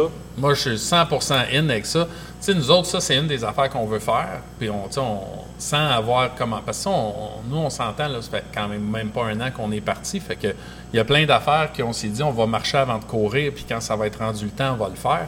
Puis, il y a un certain nombre de temps qu'on n'a plus dans une semaine aussi, parce qu'on est quand même assez euh, débordé. Mais oui, c'est quelque chose que, tu sais, 100% si on peut organiser ça ensemble, ça va enlever une partie du workload, puis on va pouvoir le faire ensemble. Puis pour faire nous, arriver. les tronches, c'est pas un workload, c'est une passion. C'est un fun load, ouais. Puis l'autre proposition que j'avais pour toi, puis c'est quelque chose qu'on pourrait faire une fois par mois ou peu importe la fréquence qu'on choisit, mais ça pourrait être une journée de tronche. Puis je Oui. pourrais avec Ben et Joe euh, on pourrait venir puis présenter un jeu vidéo, puis en parler, puis faire son histoire dans un endroit qui est un peu plus isolé, là, je te Ouais, dirais. ben, la mezzanine, c'est parfait pour la ça. mezzanine, puis tu sais, juste faire une, une petite heure sur l'histoire de Megaman, par exemple. Ouais. Puis là, les gens pourraient jouer, parce que dans mon arcade, j'ai le jeu. Euh, ils pourraient essayer, puis juste parler de l'histoire. Il y a tel- c'est tellement riche en histoire, euh, les, les jeux vidéo, que les, les tronches et Anorak, ben, c'est le même mot, hein, on l'a C'est dit ça. tantôt. Fait que je pense qu'il y aurait une belle symbiose quand même. Puis sur ça, Eric, je voulais fermer euh, ou terminer l'épisode avec ça, dis-je. Des suggestions, des recommandations de la semaine. Joe, moi et Ben, on fait ça depuis le début, depuis 2018. Quand on termine l'épisode, on se recommande soit un match de lutte ou un film ou un jeu vidéo que l'autre animateur doit essayer et en faire la critique à l'épisode suivant. Mais je veux qu'on te laisse la parole cette semaine, Eric. Tu nous recommandes soit un jeu à essayer qui t'a marqué dans ton enfance, un film d'horreur qui t'a fait chier dans ta couche, ou un match de lutte que tu te souviens, tu as parlé de Macho Man tantôt. Je sais que tu n'es pas super bon avec les noms, mais si tu as des recommandations, on serait heureux euh, de les couvrir au prochain épisode. Ben, moi, en fait, ce que, sais, en tant que tronche, il y a une affaire que j'ai découverte que j'ai découvert dans la dernière année, puis que, qui, qui vient d'un gars qui écrit des films puis des séries que je trouve tripants, euh, qui est Seth MacFarlane, qui est un gars que, Ah que- ouais. que t'aimes beaucoup. Effectivement. Euh, moi, euh, j'ai écouté une série que je pensais m'emmerder en l'écoutant, et c'est la série la plus drôle de style Star Trek que j'ai vue de ma vie, puis qui s'appelle The Orville. Et Que c'est le gars me pète un sein, je connais ça. C'est drôle. et en c'est- vrai, c'est bon. hallucinant. OK? Puis c'est Seth MacFarlane qui se ramasse commandant sur Ok, un il vaisseau acteur. spatial. Ah, c'est il est acteur, il a écrit la série et il, a, et il est acteur dedans comme il y a acteur combien principal. d'épisodes à ça? Il y a trois séries à date. Trois il y a trois saisons. saisons dans, dans, ce- dans- dans cette affaire-là. Et ce qui est hallucinant, c'est que c'est comme le pendant Star Trek de Million Ways to Die in the West. Ah, malade. C'est OK? toute une symbiose. A Million Ways to Die in the West, c'est comme le personnage de Seth MacFarlane qui est comme pas dans son époque, pas en tout, puis qui parle un langage que le monde a même de la misère à comprendre. C'est quand il dit Parkinson, puis là, il y a quelqu'un qui dit C'est quoi ça le Parkinson? Il dit That's another way God has to show how much He loves us, ou quelque chose de même. il y a, il y a Mais- une bonne mais- saveur Family Guy. J'ai mais- vu un épisode, c'est vraiment. Non, non, mais. The Orville, c'est vraiment hallucinant. C'est sur quel streamer? Disney? Plus. c'est sur Disney Plus. Oh, shit. Et- et Seth MacFarlane sur Disney+. Ouais, et j'ai Ah, mais jamais. il y a maintenant le 17 ans et plus sur Disney Plus. là. Ouais, ils n'ont pas le choix. Ils, ils mangent du cash. Deadpool. Et mon côté de tronche euh, raté, en quelque part, est que j'ai jamais trippé Star Trek. Ever. J'ai trippé Star Trek quand j'étais petit, puis j'écoutais la série avec euh, William Shatner dans le temps. Puis Leonard que- Nimoy, ouais. Puis c'est puis le- Leonard Nimoy, puis c'était, c'était dans le temps où j'étais pas capable de m'apercevoir à quel point c'était mal fait.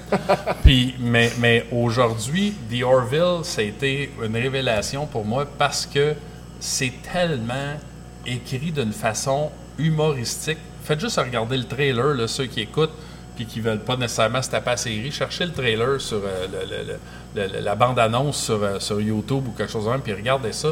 Puis si ça vous donne pas envie de le regarder, ben écoutez, euh, Ben, Votre âme est morte, vous n'avez pas de sens de l'humour. écoute, c'est vraiment mourant cette série-là. Puis là, ils viennent de sortir 3, je pense que c'est la saison 3 euh, le 5 juin. Et puis, il y a do- on- 11 ou 12 épisodes dedans. Et moi puis Joanne, avec tout le temps qu'on a pour regarder la TV dans une semaine avec le restaurant ici, on a fini de l'écouter, la série au complet. Fait que ça C'est a des, atteint. des épisodes de 30 minutes, d'une heure? Je le sais même pas. C'est juste comme on le regarde, on l'apprécie, puis le temps passe, puis that's. On pourrait se dire on en écoute Ben, on- un épisode, trois Les gars, épisodes. on devrait Autant écouter ça veux. à trois parce qu'on n'a jamais fait une recommandation à trois depuis 85 épisodes. Ça va être le temps de le faire parce que ça m'intrigue C'est très drôle. Euh, Eric, merci pour la recommandation cette semaine. Je t'en ferais bien, mais t'aimes pas les films d'horreur. T'as pas- le temps de gamer. Ça m'étonnerait que tu regardes un match de lutte.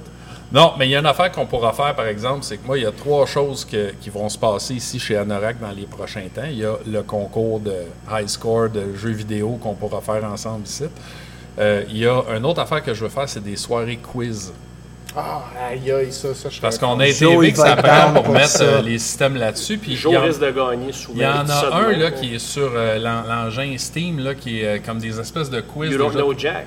Euh, quelque chose de semblable à ça, là, puis tu, tu prends ton téléphone pour répondre, fait que tout le monde peut répondre Ah, c'est parfait, euh, à partir de la salle, puis s'inscrire à un s'ils veulent ou s'ils veulent pas, tu sais, puis on met un sujet, puis si le monde embarque, il embarque, s'il embarque pas, on change de sujet. Tu sais, c'est un peu, c'est vraiment cool comme patente cette affaire-là, puis j'ai un de mes chums qui est tronche à l'os, euh, qui est ici, euh, un, ami qu'on on s'est fait parce que c'est des, des clients réguliers du restaurant. Sean, que tu as vu à ta fête. Oui, oui. Il Euh, m'a parlé toute la soirée. c'est lui qui a amené ça ici, puis c'est une machine, le gars. C'est, c'est vraiment le fun, là, de jouer à ça, c'est vraiment cool au bout.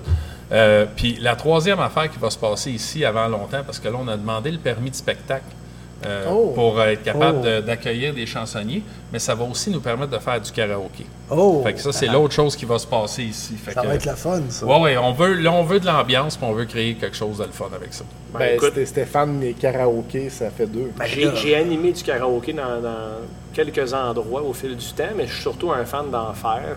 On en fait à la maison souvent. Fait que si tu as besoin d'un animateur, Eric, tu me feras signe. Ça va Ben, me c'est faire clair plaisir. que j'avais comme ça en arrière de la tête en t'en parlant. comme là, tu viens de te commettre pendant ta propre, ton propre podcast, t'as plus de chance de reculer. J'étais là pour l'entendre. tu vas pouvoir péter des scores à Street Fighter en chantant du Michael Jackson. Honnêtement, je ne pense pas m'inscrire au tournoi Street Fighter parce que ça serait pas fair pour les tronches. Bon, oh, bon. c'est un défi lancé, ça. Oui, c'est un défi. Ça, c'est Shots Fired, mon Ben. Eric, où est-ce qu'on peut trouver Anorak Brewpub sur les internets? Ben, tu peux trouver ça à brasserieanorak.ca. Donc, euh, en un mot, ça s'écrit Anorak comme le manteau, A-N-O-R-A-K. Euh, l'autre chose, l'autre place aussi, c'est que vous pouvez trouver nos bières dans les stations bières et fromageries de Blainville, de Sainte-Julie et de Belleuil. Nos bières sont déjà rendues dans ces magasins-là. Euh, Ils sont en vente et bientôt dans plusieurs restaurants ici dans la région. Allez-vous être à- bientôt à Espace Houblon? Euh, on est en discussion avec eux autres. Fait que oui, c'est quelque chose qui va pouvoir se passer. Euh, mais là, présentement, parce que les gens de Espace Houblon de Saint-Eustache sont venus manger ici, puis j'ai jasé avec eux autres euh, quand ils sont venus. Fait que on a, on a pu établir qu'effectivement, on va se ramasser là. Et dans les autres, évidemment. Puis on est en train de regarder avec le Trois Rouges aussi à Saint-Jérôme, qui vont euh, récupérer nos bières aussi là, de ce côté-là. Très cool. Fait qu'on a une, une certaine distribution. Il faut comprendre qu'ici, on est en très basse capacité de production. Mais on a une capacité à peu près de 2000 litres par semaine. Euh, fait que si on enlève les besoins du restaurant là-dedans, il reste à peu près un 1000 litres qu'on peut encanner euh, dans le meilleur des cas. Et ça, c'est la journée qu'on va être capable de faire 2000 litres par semaine. Parce que présentement, on fait à peu près 1000 litres semaine avec, le, avec les processus qu'on a présentement. Mais on est en train de s'améliorer. On rentre une ligne de canage euh, dans un mois d'ici. En fait, j'attends juste que les imbéciles de la Banque nationale débloquent l'argent qu'on a déposé avec une traite bancaire il y a 10 jours. J'espère qu'ils n'écoutent pas l'épisode. Ben en fait, euh, ils ont perdu un client parce que geler une traite bancaire, ça se fait pas.